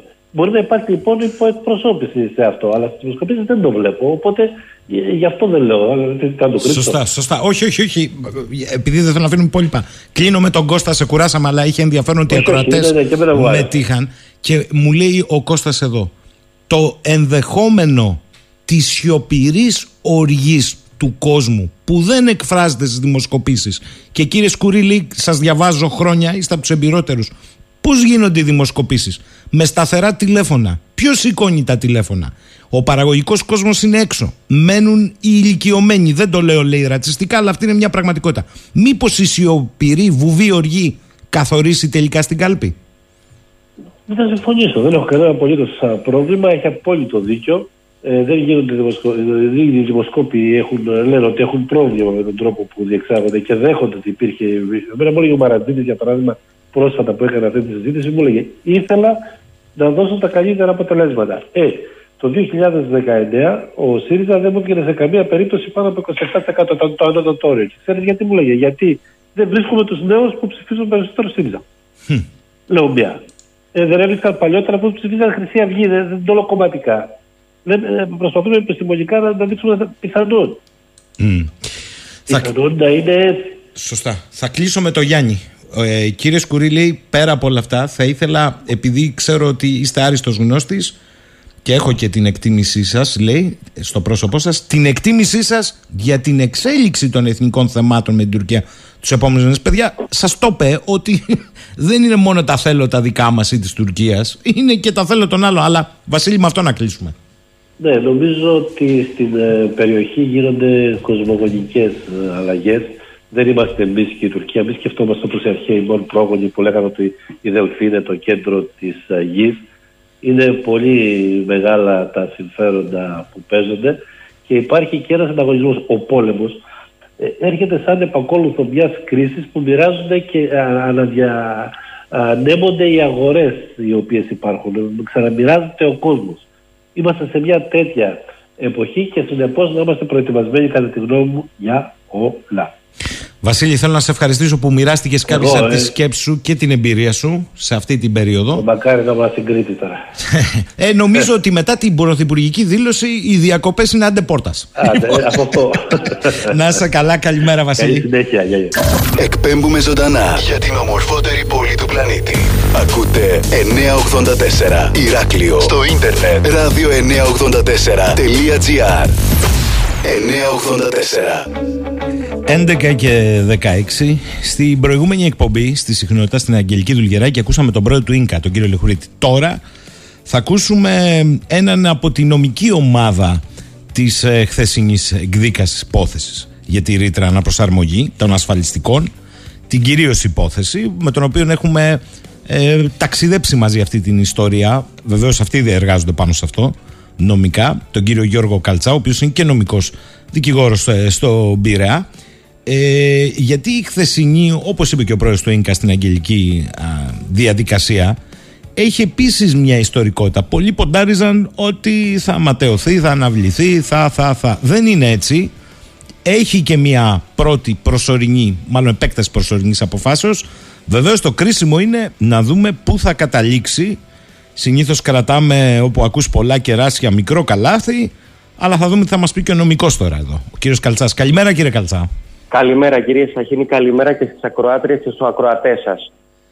Ε, και χθες, μισό λεπτό κύριε Καλτσά, Ίνκα, κύριε σωστά. Καλτσά, με ακούτε μισό λεπτό, σας ζητώ συγγνώμη. Ναι, υπάρχει βεβαίως μια έκτακτη είδηση από το μπι μπι σι, ε, το λέω για τους ακροατές, από λεπτό σε λεπτό αναμένεται η παραίτηση του Βρετανού Πρωθυπουργού, του Μπόρις Τζόνσον. Προφανώς δεν έχει αντέξει άλλο την πίεση, το λέω για τους ακροατές. Αυτό μεταδίδει αυτή την ώρα το μπι μπι σι. Ελάτε, ζητώ συγγνώμη, ελάτε κύριε Καλτσά. Μία απόδειξη κύριε Σακίδη ότι εκεί τουλάχιστον λειτουργούν οι θεσμοί. κλείνω, κλείνω την παρένθεση. ε, χθες λοιπόν, ε, όπως είπε και ο πρόεδρος του Ίνκα, ξεκίνησε η αντίστροφη μέτρηση για την κατάργηση ενός μηχανισμού ο οποίος επιβάρυνε τον τελευταίο χρόνο υπέρμετρα την καθημερινότητα των πολιτών. Ουσιαστικά ήταν ένας μηχανισμός αναδιανομής ε, του εισοδήματος υπέρ λίγων ανθρώπων. Σκεφτείτε, όπως είπε ο κύριος, ε, και ο κύριος Αδαμίδης, ο πρόεδρος mm. της Γενόπουδεϊ, που κατέθεσε υπέρ ημών χθες, κατέθετε τρεις ώρες κύριε Σαχίνη. Υπήρξε ημέρα στο χρηματιστήριο της ενέργειας που έγιναν σαράντα οκτώ δημοπρασίες μέχρι να πετύχουν, σε εισαγωγικά το πετύχουν οι πάροχοι την, ε, την κατάλληλη τιμή. σαράντα οκτώ Μέσα σαράντα οκτώ, σαράντα οκτώ δημοπρασίες, ναι. Τι λέτε κύριε Επί... Καλτσά, ο Κοσμάκης αναστενάζει και τζογάραν σαράντα οκτώ φορές, αυτό μου λέτε. Ε, ε, ε, ε, αυτό, αυτό είναι απότοκο κύριε Σαχίνη του γεγονότος ότι το εκατό τοις εκατό της ενέργειας, το οποίο είναι ελληνική πρωτοτυπία, περνάει μέσα από το χρηματιστήριο, με αποτέλεσμα το κόστος της να διαμορφώνεται από το ακριβότερο και εισαγόμενο κάψιμο, το φυσικό αέριο. Οι ανανεώσιμες πηγές ενέργειας δεν συμμετέχουν καθόλου στη διαμόρφωση της οριακής τιμής, λοιπόν, της τιμής της χονδρικής, ε, όπως, δεν συμμε... όπως συμμετέχει ελάχιστα και ο λιγνίτης, εφόσον προστρέξαμε να κλείσουμε τις λιγνητικές μονάδες.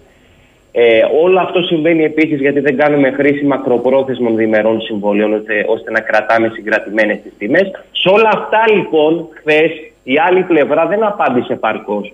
Όπως δεν απάντησε επαρκώς και για, γιατί είναι τόσο δυσνόητος αυτός ο μαθηματικός τύπος που δεν μπορεί να τον αποκωδικοποιήσει ο μέσος καταναλωτής, ο ιδιωτικός υπάλληλος, ο δημόσιος υπάλληλος, ο ελεύθερος επαγγελματίας και ούτω καθεξής. Αυτός είναι το μέσο καταναλωτικό. Προσπάθησαν να τον εξηγήσουν στο δικαστήριο, είχε ενδιαφέρον αυτό που λέτε. Προσπάθησαν στους δικαστές να τον εξηγήσουν τον τύπο. Hey, α, αυτό που είπαν χωρίς βέβαια πολλές λεπτομέρειες, γιατί αυτό είναι η λίγο φαϊνότερο και οι δικαστές ήταν και διαβασμένοι. Αυτό που είπαν μόνο είναι ότι εντάξει, δεν είναι τίποτα, είναι ένας απλός μαθηματικός τύπος. Βέβαια, εκτός ότι δεν είναι ένας απλός μαθηματικός τύπος, δεν ε, αιτιολόγησαν γιατί έστω αυτός ο δυσνόητος μαθηματικός τύπος δεν περιλαμβάνεται στη σύμβαση, αλλά πρέπει να ανατρέξεις στον ιστότοπο της ΔΕΗ προκειμένου να πληροφορηθείς και να καταφέρεις να αποκωδικοποιήσεις αυτόν τον δυσνόητο τύπο. Όπως επίσης κύριε Σαχίνη δεν ε, αιτιολόγησαν επαρκώς, γιατί Ε, ακούσαμε επανειλημμένα εχθές το επιχείρημα ότι η κρίση είναι εισαγόμενη, οφείλονται όλα στον πόλεμο κτλ. Δεν απάντησαν όμως, γιατί η, η εισαγόμενη κρίση αφορά και τις υπόλοιπες χώρες της Ευρωζώνης, δεν αφορά μόνο εμάς. Δεν αιτιολόγησαν λοιπόν γιατί, σύμφωνα με τα στοιχεία της Eurostat της προηγούμενης εβδομάδας, ο ενεργειακός πληθωρισμός στη χώρα μας είναι στο εξήντα δύο τοις εκατό, όταν ο μέσος όρος στις χώρες της Ευρωζώνης είναι στο τριάντα εννέα τοις εκατό. Mm. Δηλαδή, για να καταλάβει ο κόσμος, η χώρα μας με αυτούς τους μισθούς που έχει, με, με, με, τη, με, με την αρνητική πρωτιά στην ανεργία των νέων, που ανέρχεται στο τριάντα έξι τοις εκατό, έχει κατά μέσο όρο είκοσι τρία τοις εκατό πιο ακριβή ενέργεια από τις χώρες της Ευρωζώνης. Επίσης, δεν απάντησαν γιατί στο δώδεκα κόμμα πέντε τοις εκατό του πληθωρισμού πρωταγωνιστής είναι το κόστος της στέγασης, που στο κόστος της στέγασης κυριαρχεί το ηλεκτρικό ρεύμα. Όλα αυτά λοιπόν δεν απαντήθηκαν από την Αντίδικο, ή προσπάθησε να υπεκφύγει με απλουστευτικά επιχειρήματα ότι η κρίση είναι εισαγόμενη, ότι οφείλονται όλα στον πόλεμο, τι να κάνουμε, όλο αυτό είναι κόστος ενέργειας. Δυστυχώς, το είχαμε πει και την προηγούμενη φορά, κύριε Σαχίνη, έχουμε την πιο ανώριμη και την πιο τεμπέλικη αγορά ενέργειας σε ολόκληρη την Ευρώπη, η οποία μετακυλεί το εκατό τοις εκατό του κόστους της χοντρικής στα τιμολόγια της λιανικής. Δεν ισχύει πουθενά άλλο αυτό. Επίσης δεν απάντησαν γιατί, γιατί και πάλι όταν έφτασε η ώρα και, επανυπο, και επαναυποβάλαμε το αίτημα για χορήγηση mm. ασφαλιστικών μέτρων και προσωρινής προστασίας, αντιτέθηκαν ακόμα και για τους ευάλωτους συμπολί, κοινωνικά συμπολίτες μας. Δεν μας είπαν λοιπόν γιατί, πώς, αν δεν πληρώνεται η ρήτρα από αυτό, έστω από αυτή την ευάλωτη κοινωνική ομάδα θα πτωχεύσουν, αλλά αν τους φορολογήσει το ενενήντα τοις εκατό των υπερκερδών η κυβέρνηση, εκεί δεν θα πτωχεύσουν. Ανεξαρτήτως αν δεν έχουμε δει αυτή, την, αυτή τη φορολόγηση, γιατί ακόμα τα ψάχνουμε τα υπερκέρδη, όταν η Ιταλία, κύριε Σαχίνη, που, το, που, που, που έχει πολύ πιο συγκρατημένες τιμές εξαιτίας του γεγονότος ότι μόνο το έντεκα τοις εκατό της ενέργειας περνάει μέσα από το χρηματιστήριο, ε, απέναντίας κάνει χρήση μακροπρόθεσμων προθεσμιακών συμβολέων. Δεν μας απάντησαν λοιπόν στο εύλογο αυτό ερώτημα, ε, ε, αν θα πτωχεύσουν σε περίπτωση φορολόγησης των υπερκερδών, τα οποία επαναλαμβάνω ότι ακόμα τα ψάχνουμε. Δηλαδή έχουμε από το Μάρτιο που ψάχνουμε τα υπερκέρδη της ΔΕΗ και των υπολείπων παρόχων. Υπ' αυτήν την έννοια λοιπόν εμείς είμαστε πολύ αισιόδοξοι. Ήταν, πήγε πολύ καλά, πολύ καλά η διαδικασία. Είναι κάτι, σκεφτείτε, που συνομολογείται και από την ίδια την κυβέρνηση, ανεξαρτήτως αν η κυβέρνηση αντιμετωπίζει το πρόβλημα οπτικά, γιατί η κυβέρνηση το πρόβλημα είναι οπτικό, να μην βλέπουμε πάνω στο λογαριασμό τη λέξη ρήτρα αναπροσαρμογής, η οποία όμως σαν μηχανισμός διαμόρφωσης της τιμής, ναι, θα, θα, θα εξακολουθεί να υπάρχει. Θα εξακολουθεί να υπάρχει. Υπόθηκε θα, αυτό στη δίκη μέσα, κύριε Καλτσάκη. Βεβαίως και υπόθηκε. Το είπαμε για την τροπολογία, και ήταν ένα από τα επιχειρήματά τους ότι να μην χορηγηθεί προσωρινή διαταγή. Γιατί καταργήθηκε, ούτως, μάλιστα. Ακριβώς, γιατί ούτως ή άλλως ε. από πρώτη. Και προσέξτε και μια άλλη λεπτομέρεια, κύριε Σαχίνη. Η, η τροπολογία δεν μιλάει για λογαριασμούς από πρώτη Αυγούστου, μιλάει για κατανάλωση από πρώτη Αυγούστου. Που σημαίνει, που σημαίνει ότι τους πρώτους λογαριασμούς, τους πρώτους λογαριασμούς θα τους δούμε Οκτώβρη και Νοέμβρη. Α, μάλιστα. Υποτι, υποτίθεται με τις ελαφρύνσεις, βέβαια, γιατί είναι κατανάλωση από πρώτη Αυγούστου. Α, να μια ναι. διευκρίνηση. Και δεν μου λέτε, με βάση το γεγονός ότι το δικαστήριο απεφάνθη εξάμηνα, να παρατεθεί για εξάμηνο η προ... Απο, αποφάσισε να παραταθεί μέχρι την έκδοση οριστικής απόφασης. Μάλιστα. Θεωρώ λόγω του, του, του, του όγκου των δικογραφιών ότι η απόφαση δεν θα έχουμε πριν τα μέσα του Οκτώβρη. Μάλιστα. Άρα με βάση αυτό το σκεπτικό ότι το παρατείνει, σημαίνει ότι δεν έπεισε ο Αντίδικος ότι έχει καταργηθεί η ρήτρα αναπροσαρμογής. Ακριβώς. Όχι ότι θα καταργηθεί από πρώτη Αυγούστου, γιατί δεν καταργείται. Είπαμε αφενός ότι αφορά κατανάλωση από πρώτη Αυγούστου, οπότε η τιμολόγηση θα γίνει από Σεπτέμβριο και μετά. Οι τυχεροί θα δουν Σεπτέμβριο τιμολόγια με ελαφρύνσεις.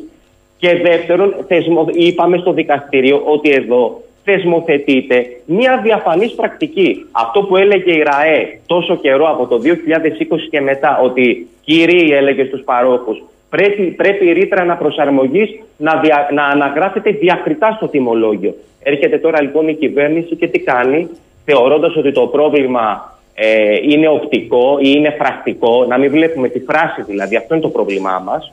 ενσωματώνει ουσιαστικά την, ε, τη, τη, τη ρήτρα αναπροσαρμογής σαν μηχανισμό τη διαμόρφωση της τιμής της κιλοβατόρας. Έχοντας λοιπόν ο πάροχος τη δυνατότητα να καθορίζει κατά το δοκούν την τιμή και να, να, και να την ανακοινώνει στον ιστότοπό του, αντιλαμβάνεστε ότι οι μοναδικές ελαφρύνσεις που θα βλέπει πάλι ο καταναλωτής και οι οποίες θα είναι ασπιρίνες, θα προέρχονται από τις επιδοτήσεις μέσω του Ταμείου Ενεργειακής Μετάβασης. Μάλιστα. Μέχρι εκεί δεν θα υπάρχει κανένα πλαφόν στη χονδρική αγορά. Η μοναδική λύση, κύριε Σαχίνη, όσο, όσο διαρκεί η ενεργειακή κρίση, το οποίο το έχει κάνει εν μέρη η Ισπανία και η Πορτογαλία, είναι η κατάργηση, η αναστολή, είναι η αναστολή του χρηματιστηρίου ενέργειας, ώστε το κόστος της χονδρεμπορικής αγοράς να προσεγγίσει το κόστος ανατεχνολογία παραγωγής. Εγώ κατάλαβα... Σκεφτείτε, και κλείνω με αυτό, μάλλον ε, η τιμή της μεγαβατόρας στο τέλος Ιουνίου σε, Γαλλία και Ισπαν... ε, σε Πορτογαλία και Ισπανία ήταν εκατόν σαράντα πέντε ευρώ, όταν στη χώρα μας ήταν τριακόσια τριάντα. Κύριε Καλτσά, εγώ κατάλαβα και κατάλαβε και ο κόσμος πώς αμέσως οι πάροχοι, οι προμηθευτές πήραν τη, την μπάσα και σου είπα πια δεν υπάρχει πια ρήτρα. Βέβαια μας είπατε εδώ και το κλειδί, η έναρξη κατανάλωσης από πρώτη Αυγούστου, όχι ο λογαριασμός. Όποιος yeah. το κατα... Μάλιστα. Ακούστε, τώρα θέλω πολύ γρήγορες απαντήσεις στον χρόνο που απομένει. Mm. Καταρχάς, να πω στο φίλο το Δημήτρη από το Ρότερνταμ ότι αυτό είπε ο κύριος Καλτσάς, ότι ε, δεν τρώμε σανό. Η κρίση ε, δεν είναι εισαγόμενη εδώ, διότι αυτή η ιστορία με τους λογαριασμούς έχει ξεκινήσει από το Σεπτέμβριο του είκοσι ένα. Οι λογαριασμοί ακριβώς, του Ιανουαρίου. Η εισαγωγή της ρήτρας είναι από τον Αύγουστο του είκοσι ένα. Μα, οι λογαριασμοί του Ιανουαρίου δεν ήταν χαμηλοί, το ξέραν όλοι. Ένα μήνα πριν τον πόλεμο. Για να, για να τα λέμε, να καταλαβαίνόμαστε. Όμως, ε, αντιλαμβάνεται ο κόσμος πώς πάει. Ρωτώ το εξής. Τα ασφαλιστικά, η επέκτασή τους μέχρι την έκδοση της απόφασης, η προσωρινή, ισχύει για όσους έχουν προσφύγει οι καταναλωτές ΔΕΗ μόνο? Για τους καταναλωτές της ΔΕΗ, ναι, μόνο για τους καταναλωτές της ΔΕΗ, οι οποίοι υπάγονται στα γάμα ένα και γάμα ένα νίκη κοινωνικά οικιακά τιμολόγια. Είναι αυτοί? Όχι, όχι για καταναλωτές των υπολείπων παρόχων, Α. αλλά για τους υπολείπους παρόχους, ναι. θα κα, καταθέτουμε τις αγωγές. Γι' αυτό καλό είναι να σπεύσει ο κόσμος mm. να συμμετάσχει. Καταθέτουμε άμεσα τις αγωγές μέχρι, τέλου, μέχρι τέλη του μήνα για όλους τους υπόλοιπους παρόχους, και ειδικά για τους τρεις μεγάλους καθετοποιημένους, mm. ε, δεν ξέρω αν θέλετε να τους ονομάσετε. Δεν έχουμε θέμα να τους πείτε. Ήρων, Ελπέντισον και Προτέργεια θα κατατεθούν μέχρι τέλος του μήνα οπωσδήποτε αυτοί, ναι, γιατί είναι οι τρεις μεγάλοι παίχτες, είναι και παραγωγή, είναι και έμποροι, οπότε θα πρέπει να στρέψει ο κόσμος να δηλώσει τη συμμετοχή του. Άρα ισχύει για τους καταναλωτές της ΔΕΗ αυτή τη στιγμή. Μόνο, μόνο για γάμα τους καταναλωτές και γάμα της ΔΕΗ. Είναι... Βέβαια, βέβαια, αντιλαμβάνεστε ότι είναι ένα ισχυρό νομολογιακό προηγούμενο, ε, ένα ισχυρό ιονί δεδικασμένο τουλάχιστον σε επίπεδο προσωρινής προστασίας, που μπορεί να το επικαλεστεί ένας καταναλωτής ακόμα και σε ατομική του υπόθεση. Βέβαια θα πρέπει και για λόγους κόστους και για λόγους ταχύτητας, εμείς λέμε, αλλά και για λόγους συλλογικότητας στη διεκδίκηση. Αλλιώς είναι να συμμετέχουν δυόμισι και τρεις χιλιάδες καταναλωτές σε μια διαδικασία, αλλιώς να πηγαίνει μόνος του. Εμείς επαναλαμβάνουμε ότι είμαστε υπέρ της συλλογικής αγωγής και τον καλούμε να συνταχθεί μαζί μας και να συμμετέχει τα δικόγραφα που επίκειται να ασκηθούν. Έχω σταθερό ακροατή το φίλο μου από τη Θεσσαλονίκη που είναι Αθήνα και κατεβαίνει Ηράκλειο τώρα, τον Κούλη τον Κωνσταντινίδη, που λέει παιδιά συλλογικά, το λέει κάθε μέρα. Ε, ακούστε τώρα όμως, ε, ποιες είναι οι κατηγορίες γάμα ένα, γάμα δύο? γάμα ένα και γάμα ένα νη. Είναι, Α, οι γάμα ένα, κοινωνικά, είναι οι κοινωνικά ευάλωτοι συμπολίτες μας, είναι οι ηλικιωμένοι συμπολίτες μας άνω των εβδομήντα χωρίς εισοδηματικό κριτήριο, ναι, όσοι διαβιούν σε απομακρυσμένες περιοχές. Που, δηλαδή, ακόμα και στην Κρήτη δηλαδή η, η, η, μπορούμε να βρούμε να εντοπίσουμε αυτό το κριτήριο, γιατί υπάρχουν απομακρυσμένες περιοχές ε, στο νομο, στη, στη, γενικότερα στην mm. Κρήτη, σε όλους τους νόμους. Επίσης είναι οι, οι συμπολίτες μας οι οποίοι αντιμετωπίζουν σοβαρά προβλήματα υγείας, και είναι και οι συμπολίτες μας οι οποίοι πλήττονται από την ενεργειακή παινία, και εκεί υπάρχει μια σειρά εισοδηματικών κριτηρίων, τα οποία αναλύονται ως εξής: σε μονοπρόσωπο νοικοκυριό είναι εννιά χιλιάδες ευρώ ετησίως, ζευγάρι, ζευγάρι, με δύο παιδι, ζευγάρι χωρίς παιδί είμαστε στις δεκαπέντε χιλιάδες ευρώ, και μετά υπάρχει μια προσάυξηση ανανήλικο τέκνο που φτάνουμε προοδευτικά μέχρι τις, είκοσι, μέχρι τις είκοσι οκτώ χιλιάδες ε, για οικογένεια με τέσσερα ανήλικα τέκνα. Μάλιστα. Καλό κουράγιο σε ό,τι κάνετε. Όταν ευχαριστώ θα έχουμε νεότερα θα τα ξαναπούμε. Ευχαριστώ, και καλή δύναμη, κύριε Καλτσά. Να είστε καλά για τη φιλοξενία. Ευχαριστούμε εμείς για την ενημέρωση που είναι πλήρης. Καλημέρα σας. Με ρωτάτε εδώ τι γίνεται με τον Τζόνσον. Υπάρχει ανακοίνωση του μπι μπι σι και του Guardian ε, ε, με βάση μια λιτή ανακοίνωση της Downing Street, την έδρα του Πρωθυπουργικού Γραφείου. Ο Πρωθυπουργός είναι η δήλωση, θα κάνει δήλωση προς το έθνος ε, σήμερα, και οι πληροφορίες που μεταδίδει το μπι μπι σι είναι ότι ο Μπόρις Τζόνσον συμφώνησε να παραιτηθεί, αλλά έθεσε έναν όρο: να παραμείνει στη θέση του Πρωθυπουργού μέχρι να εκλεγεί ο νέος ηγέτης του Συντηρητικού Κόμματος, τον Τόρις, το φθινόπωρο. Παρόλα αυτά, όπως του διεμηνήθη, λέει, από τον Λόρδο Φρόστ, πρώην Υπουργό για το Brexit, το αίτημα που θέτει δεν είναι βιώσιμο, θα παραιτηθεί και με, θα φύγει και από την Πρωθυπουργία και οι συντηρητικοί θα εκλέξουν νέο Πρωθυπουργό. Πάμε σε διάλειμμα. εννιά ογδόντα τέσσερα. Για να ξέρεις τι σου γίνεται. Η ώρα είναι έντεκα και τριάντα έξι, τελευταία στροφή. Πάμε τώρα στον καλό φίλο στη συχνότητα, νομικό αλλά και βαθύ γνώστη της ε, τουρκικής πραγματικότητας, τον κύριο Δημήτρη Σταθακόπουλο, ε, τον οποίο θα παρακαλέσω λόγω και του μη εύρους χρόνου να είναι όσο μπορεί, όσο γίνεται εφικτό, όσο είναι εφικτό αυτό, συμπυκνωμένος σήμερα, για να προλάβουμε, έχουν πολλά να το ρωτήσουμε. Καλημέρα, κύριε Σταθακόπουλε. Καλημέρα, κύριε Σαχίνη και στους ακροατές σας. Λοιπόν, ξεκινάω από αυτό που από χθες είναι η είδηση σε κάθε τόνο, ότι το πρώτο δεκαπενθήμερο του Αυγούστου βγάζει το νέο γεωτρύπανο η Τουρκία στην Ανατολική Μεσόγειο. Ο Υπουργός είπε μάλιστα στη γαλάζια πατρίδα. Τα σενάρια λένε στην Κυπριακή ΑΟΣ ή προς τα δω, προς την Κρήτη, ανατολικά του Λασιθίου. Ε, Και θέλω να θυμίσω ότι το πρωτοείπατε όταν όλοι λέγαν με τη Σύνοδο Κορυφής στη Μαδρίτη την ένταση, τις βραχονησίδες στα νησιά, εσείς είχατε βγει εννέα Ιουνίου την πρώτη φορά, επανήρθατε τέσσερις Ιουλίου και λέγατε το παιχνίδι, εντός εισαγωγικών το παιχνίδι, των τουρκικών αναβαθμισμένων προκλήσεων θα το δούμε να αρχίσει να ξετυλίγεται με το γεωτρύπανο στην Ανατολική Μεσόγειο. Σαφώς. Το γεωτρύπανο αυτό έβδομης γενεάς του Drill Ship με το όνομα Cobalt Explorer, σημαία Μπαχάμας, φτιαγμένο στην Ταϊβού, τελευταίας τεχνολογίας, στην Κορέα δηλαδή, έφτασε δεκαεννέα Μαΐου απέναντι από το Ριζοκάπαρσο στη Μερσίνα, ημέρα δηλαδή αποβίβασης του Κεμάλ, συμβολική ημερομηνία, στον Πόντο το χίλια εννιακόσια δεκαεννιά και γενοκτονίας των Ποντίων. Όλα παίζουν το συμβολισμό τους στους Τούρκους, όπως ξέρουμε, και δεν αγοράστηκε για να κάθεται λιμενισμένο εκεί πέρα. Αγοράστηκε για να πάρει τα χρώματα της τουρκικής Ε, χώρας σημαίας νεολογίου. Νεολογήθηκε ως Αμπτούλ Χαμίντ Χάν, όχι με τη λογική του σφαγέα και της γενοκτονίας, αλλά με τη λογική του τελευταίου Πάπα, όπως τον λένε οι Τούρκοι, του Ισλάμ, τον οποίον είχαν χρησιμοποιήσει οι Δυτικοί για να έχουν μια διείσδυση στην Ανατολή, γιατί με επιστολές του Αμπτούλ Χαμίντ προέτρεπε τους μουσουλμάνους της Ασίας και της Ινδονησίας να μην φέρουν αντίσταση στα τέλη του δέκατου ένατου αιώνα στα σχέδια που απεργάζονται τότε οι αποικιοκράτες δυτικοί για να διεισδύσουν χωρίς πόλεμο και συγκρούσεις. Με αυτή τη λογική λοιπόν το ονόμασε Αμπτούλ Χαμίντ Χάν, δηλαδή ως τελευταίο χαλίφι, αυτό που έχει χρηστεί άτυπα ο Ερντογάν τον Ιούλιο του είκοσι από τον Αλή Ερβάς μέσα στην Αγία Σοφιά.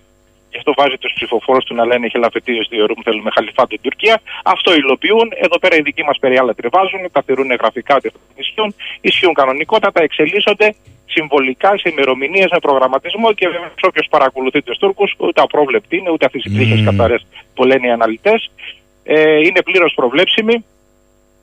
Ε, πρέπει να εισάφει πια στο στοχοκαμιλισμό μας, και αυτό θα κάνει και αυτό έκανε και αυτό θα κάνει.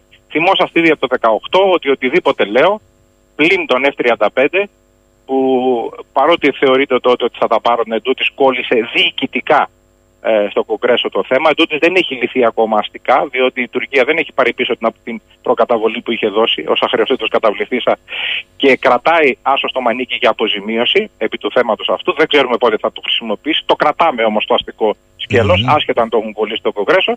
Όλα τα άλλα, ό,τι είχα πει και ό,τι Ε, γι, ε, όπως εξελίσσονται μέσα σε αυτά τα τέσσερα χρόνια, όπως θυμόσαστε μέχρι και την ημέρα ακριβώς που θα απελευθερώσει τους Έλληνες αξιωματικούς, είχα πει. δεκαπέντε Αυγούστου είχα πει, και το είχα πει από τον Ιούνιο. Και ανήμερα το δεκαπέντε Αυγούστου του δεκαοκτώ τους απελευθέρωσε. Λοιπόν, γιατί το, γιατί το ξέρω, διότι παρακολουθώ τι λέει. Και γιατί ποιος είναι ο αξιακός του κώδικας. Όχι τι φαντασιώνομαι εγώ ή τι θα ήθελα εγώ να είναι, αλλά το πώς είναι η άλλη πλευρά και τι λέει η άλλη πλευρά. Έτσι λοιπόν μπορείς να πέφτεις μέσα αν τους ακούς. Έτσι λοιπόν τώρα έχουμε το πλοίο όπως το είχα πει από τις εννέα Ιουνίου σε κεντρικό δελτίο ειδήσεων και τέσσερις Ιουλίου προχθές ξαναμανά, ότι θα το βγάλει από το δεκαπέντε Ιουλίου και μετά. Και όπως θα το κάνει, δεν το πήρε για να κάθεται, το πήρε για να βγει. Αυτό θα συνοδεύεται από πολεμικά πλοία και θα ξεκινήσει μια επανάληψη τουλάχιστον του καλοκαιριού του είκοσι. Δεν μου λέτε, κύριε Σταθακόπουλε, επειδή εσείς πραγματικά συχνά το επαναλαμβάνετε, αφήστε τα φλιναθήματα περί απρόβλεπτου. Είναι απολύτως προβλέψιμοι και ανακοινώνουν Μέρα. και τα ε, συμπλέκουν και με συμβολισμούς. Αν λοιπόν Βέβαια. η ανακοίνωσή τους είναι ότι εμείς βγαίνουμε το πρώτο δεκαπενθήμερο του Αυγούστου, δεν θα σας βάλω να πιθανολογήσετε σενάρια πού θα πάνε. Είπαν γαλάζια πατρίδα. Αυτό έχει από Κυπριακή. Πατρίδα παντού. Μα, μάλιστα. Όμως με βάση τους συμβολισμούς έχουμε φύγει από την ε, εισβολή και κατοχή. Έχουμε όμως μέσα στον Αύγουστο το δεύτερο Αττίλα. Μπορεί εκεί να πέσει, ναι, ναι. να συμπέσει. Ε, Βεβαίως, ε, θα, θα το ταυτίσουν με πρώτο, δεύτερο Αττίλα, στις είκοσι Ιουλίου δηλαδή και μετά, δεύτερο Αττίλα μέχρι το δεκαπέντε Αύγουστο. Έχουμε τα εκατό χρόνια της μικρασιατικής καταστροφής. Μας το έχουν πει, ότι μας το φυλάνε για τα εκατό χρόνια. Και έχουμε εννέα Σεπτεμβρίου, στα τουρκικά λέγεται το Κούζε Ηλούλ, ε, σημαίνει εννέα Σεπτεμβρίου. Έχουν και πανεπιστήμιο στη Σμύρνη, είναι η μέρα που μπήκε επίσημα ο Κεμάλ στη Σμύρνη και αυτή την ημερομηνία κρατάμε. Κρατάμε και τις ημερομηνίες όλες μέχρι, μέχρι, μέσα στο είκοσι τρία. Mm-hmm. Δηλαδή δέκα Νοεμβρίου, ημέρα θανάτου του Κεμάλ. Ε, έχουμε ε, τέλη Φεβρουαρίου είκοσι τρία πια, ημέρα θανάτου του Αμπτούλ Χαμίντ Χαντ, και έχουμε και τέλος Φεβρουαρίου τα γενέθλια του Ερντογάν που γίνεται, θα κλείνει τα εξήντα εννέα. Ε, αν κάνει εκλογές μέσα σε αυτό το χρονικό διάστημα, θα έχουμε την ένταση και τη ρητορική, γιατί τον εξυπηρετεί εκλογικά σε εσωτερικά του. Γνωρίζουμε γιατί, διότι οι αντίπαλοι του Ενωμένη Αντιπολίτευση του λένε ότι είναι δηλός και ότι δεν κάνει τίποτα από αυτά που είχε κάνει ο Ατζεβίτ, ο Τουρκουντοζάλ, ήταν στο Τσιλέρ που ζητούσαν διακόσια νησιά και είχαν κάνει και κινήσεις σε Ήμια, σε Κύπρο, σε σεισμοί και όλα τα σχετικά που θυμόμαστε οι παλαιοί. Και ξεχνάνε οι νεότεροι, ή κάνουν όπως ξεχνάνε. Ε, δύο χρόνια θητεία μου, χίλια εννιακόσια ογδόντα επτά με χίλια εννιακόσια ογδόντα εννέα, με το, με το δάχτυλο σκανδάλι ήμουνα και τότε. Δηλαδή όλο, όλο το στράτευμα. Ε, λοιπόν, αντιλαμβανόμαστε ότι ε, θα το κάνουν αυτό, θα το επαναλάβουν. Αν κάνει εκλογές πριν τον Απρίλιο του είκοσι τρία, το εκλογικό μέτρο για να πει ο βοηθός του Μπακτσελή στη Βουλή είναι το δέκα τοις εκατό που δεν το πιάνει. Αν κάνει εκλογές μετά τον Απρίλιο του είκοσι τρία, ισχύει ο νέος εκλογικός νόμος Τουρκία που μείωσε το μέτρο για να πει ένα κόμμα στην εθνοσυνέλευσή του στο επτά τοις εκατό. Που μάλλον πιάνει ο Μπακτσελή. Άρα, για να έχει το ευεργέτημα ο Μπακτσελή να μπει στη Βουλή για να ξαναβοηθήσει τον Ερντογάν, πρέπει οι εκλογές να γίνουν μετά τον Απρίλιο του είκοσι τρία. Άρα, λοιπόν, μέχρι τότε θα έχουμε ένταση από την, άλλη, από την άλλη πλευρά.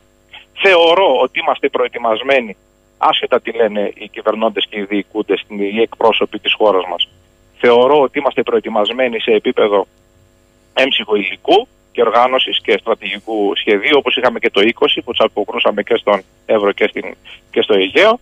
Ε, θεωρώ ότι θα τους αντιμετωπίσουμε καλύτερα, αρκεί να υπάρχει θέληση και βούληση και να είναι ελεύθεροι οι αξιωματικοί να κάνουν αυτό που... Άρα το θέμα δηλαδή. είναι, λέτε, αν υπάρχει πολιτική βούληση και όχι μια ναι. αλακάρτη ευθέτηση. Πείτε μου σας παρακαλώ. Ακριβώς. Και, και για να ολοκληρώσω ότι θεωρώ ότι δεν θα τους επιτρέψουμε καν να γεννηθεί ε, ε, επεισόδιο τύπου ημείων. Αν ομιγέννητο όμως συμβεί κάτι τέτοιο, να ξέρουμε ότι όπου ανέβουν, έστω και αν φύγουν την ίδια ώρα, το μέρος γκρίζαρε. Όπως γκρίζαραν και τα Ίνια. Δεν μου λέτε, κύριε Σταθακόπουλε, επειδή ξέρω ότι επιμένετε στους συμβολισμούς και τη σημασία τους. Μα το στη... λένε οι ίδιοι. Ναι, ναι, εγώ, σ... εγώ, σωστά. Στην Κυπριακή Δημοκρατία ο Φιλελεύθερος έχει πρωτοσέλιδο ότι μπορεί να δούμε τις ημέρες ε, πετίου εισβολής mm-hmm. και κατοχής στη συνέχεια, ε, να δούμε και κίνηση ενσωμάτωσης του yeah, βόρειου ναι, ναι, ναι. τμήματος. Και μάλιστα μέχρι χθες με τις ευλογίες και του Τζόνσον κρυφίος, αλλά ο Τζόνσον παραιτείται σήμερα ε, ναι, ναι. Στη, στο Λονδίνο. Αυτό παίζει. Ναι, παίζει. Θε, θεωρητικά παίζει, βέβαια. Είναι πολύ ισχυρό. Μάλιστα. Αν θα υλοποιηθεί ή όχι είναι και θέμα συγκυριών. Αλλά ότι είναι ισχυρό χαρτί έτοιμο να εξελιχθεί, ναι.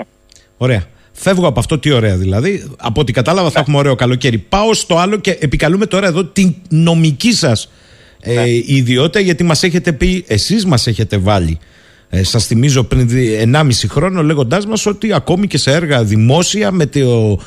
σχήμα του υπεργολάβου τουρκικές εταιρείες μπαίνουν στην ο Ελλάδα. Ο νόμος σαράντα τέσσερα δώδεκα του δεκαέξι, όπως ισχύει σήμερα τροποποιημένος, ε, ορίζει ότι τα δημόσια έργα στην Ελλάδα και στην Ευρώπη γενικά τα κάνουν ευρωπαϊκές εταιρείες, κοινικές έργα στην Ελλάδα, αλλά δεν ορίζεται η εθνικότητα του υπεργολάβου. Άρα οι υπεργολάβοι μπορούν να είναι και Τούρκοι και Κινέζοι βέβαια και Αμερικάνοι κτλ. Και Ρώσοι.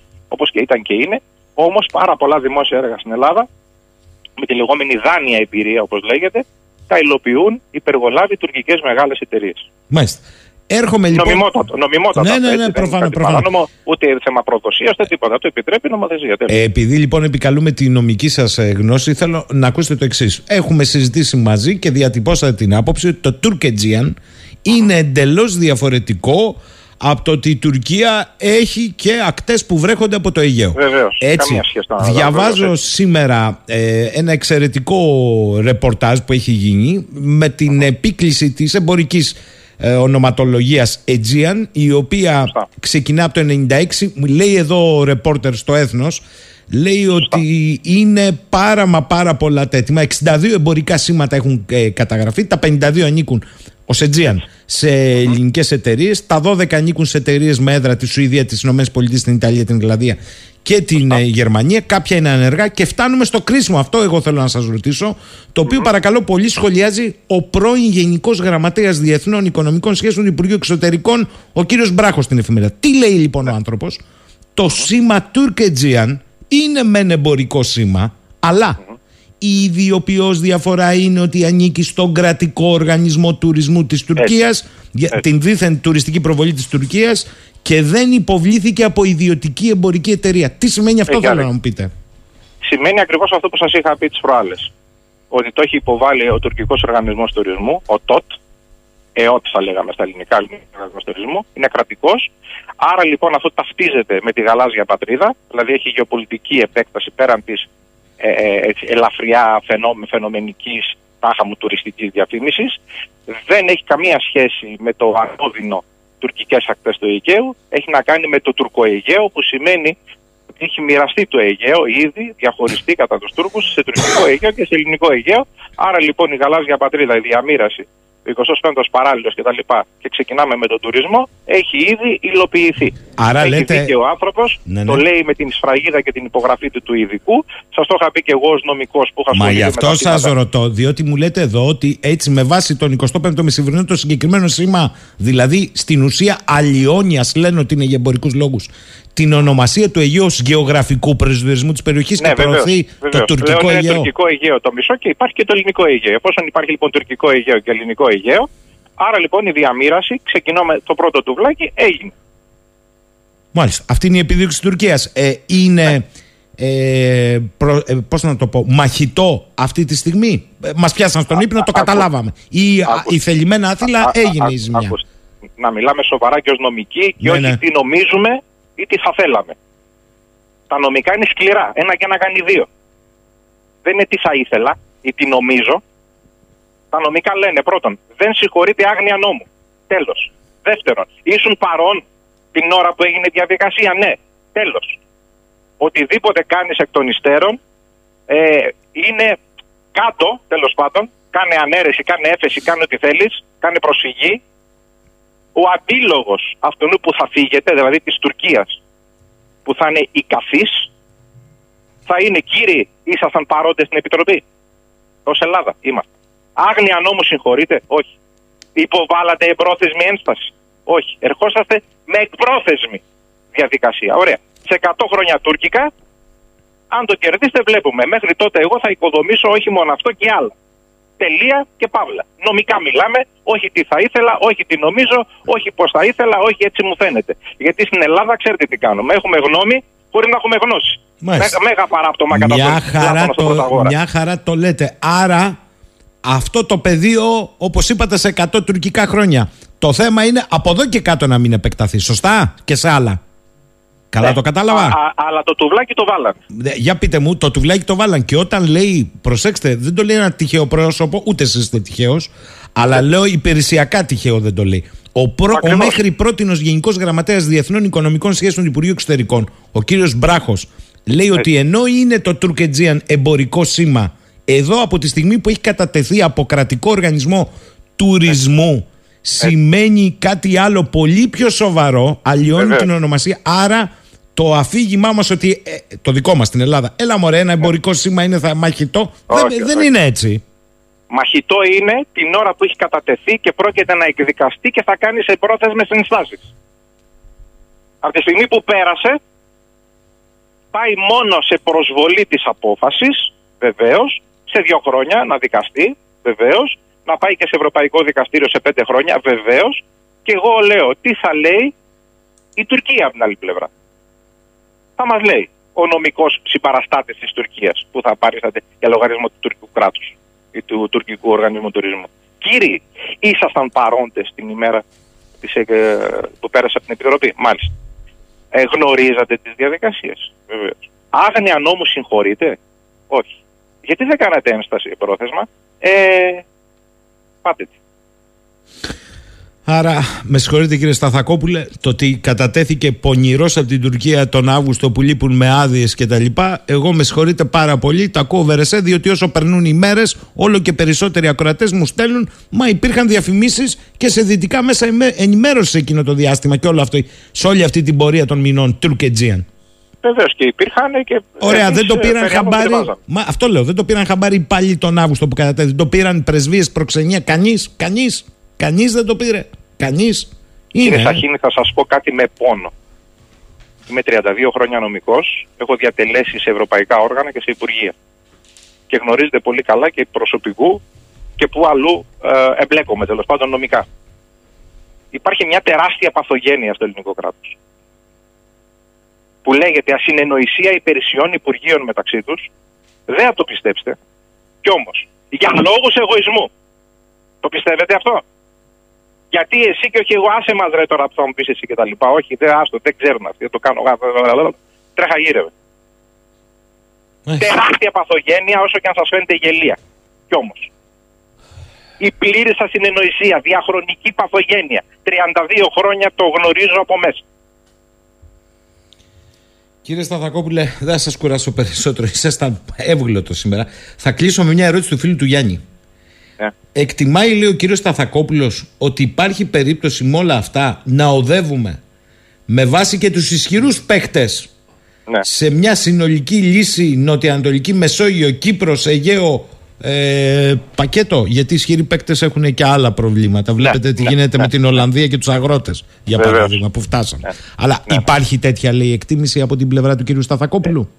Ναι, γιατί το έχω εκτεθεί και το έχω πει εδώ πέρα και πάρα πολύ καιρό σε συνεντεύξεις που είναι και γραπτές, δεν είναι μόνο συνέντευξη, την είπα κάπου ραδιοφωνικά και έφυγε. Είναι γραπτές, αποτυπωμένες και υπάρχουν σε αρχεία. Ναι, ε, μας βλέπουν ως ενιαίο χώρο και ως ενιαίος χώρος πρέπει να λυθεί το θέμα όπως λύθηκε και το δεκαοκτώ το θέμα ε, με την τότε Φύρομη, σήμερα Βόρεια Μακεδονία. Μάλιστα. Κύριε Σταθακόπουλε, θέλω να σας ευχαριστήσω ε, για, γιατί σήμερα Άντε μας δώσατε λιγάκι και την εμπειρία σας στα νομικά και δεν είστε ένα τυχαίο πρόσωπο στα νομικά. Αυτά που λέτε έχουν για μένα εξαιρετική σημασία ε, και η καλή εκδοχή είναι, εντός εισαγωγικών η καλή, αυτή που είπατε, η ασυνεννοησία. Γιατί υπάρχει και άλλη εκδοχή, η σκοπιμότητα. Δεν θέλω να την πιστεύω με τίποτα ότι συνέβη αυτό. Δεν θέλουμε να την πιστεύουμε. Σαφώς όμως γνωρίζουμε όλοι ότι από το χίλια οκτακόσια τριάντα ακούμε τι μας λένε οι προστάτηδες δυνάμεις, γιατί ως τέτοιο κράτος δημιουργηθήκαμε. Ακούμε πάντοτε τι θέλουν στη γενική τους δικιά τους εικόνα και εμείς τα προσαρμόζουμε για να αρέσουν σε αυτούς. Αυτό είναι η αλήθεια. Και από εκεί και πέρα υπάρχει μια βαθιά παθογένεια του ελληνικού κράτους που λέγεται ασυνεννοησία υπηρεσιών μεταξύ τους και υπουργείων, οι οποίοι μπορεί να είναι στην ίδια κυβέρνηση, την όποια κυβέρνηση, εδώ και τριάντα δύο χρόνια που σχετίζομαι, και τούτες να μην μιλάνε μεταξύ τους ή να τους βάζουν τρικλοποδία σε ένα στον άλλον. Βαθιά παθογένεια του ελληνικού κράτους, τη βρίσκουμε συνέχεια μπροστά μας. Καλημέρα κύριε Σταθακόπουλε, να είστε καλά. Καλημέρα, καλή συνέχεια. Αυτά από τον κύριο Σταθακόπουλο. Κλείνουμε με τραγούδι. Μας έκανε την καρδιά περιβόλη, μου λέει εδώ πέρα ο Λάκης. Λάκη μου, τι να κάνουμε. Λοιπόν, δεν θα βαρεστώ μαχιά σου. Καλοκαιράκι είναι. Ε, φτάσαμε στο τέλος. Με τραγούδι σας αποχαιρετούμε. Να είμαστε καλά, να τα πούμε αύριο δέκα και κάτι. Καλημέρα σε όλους.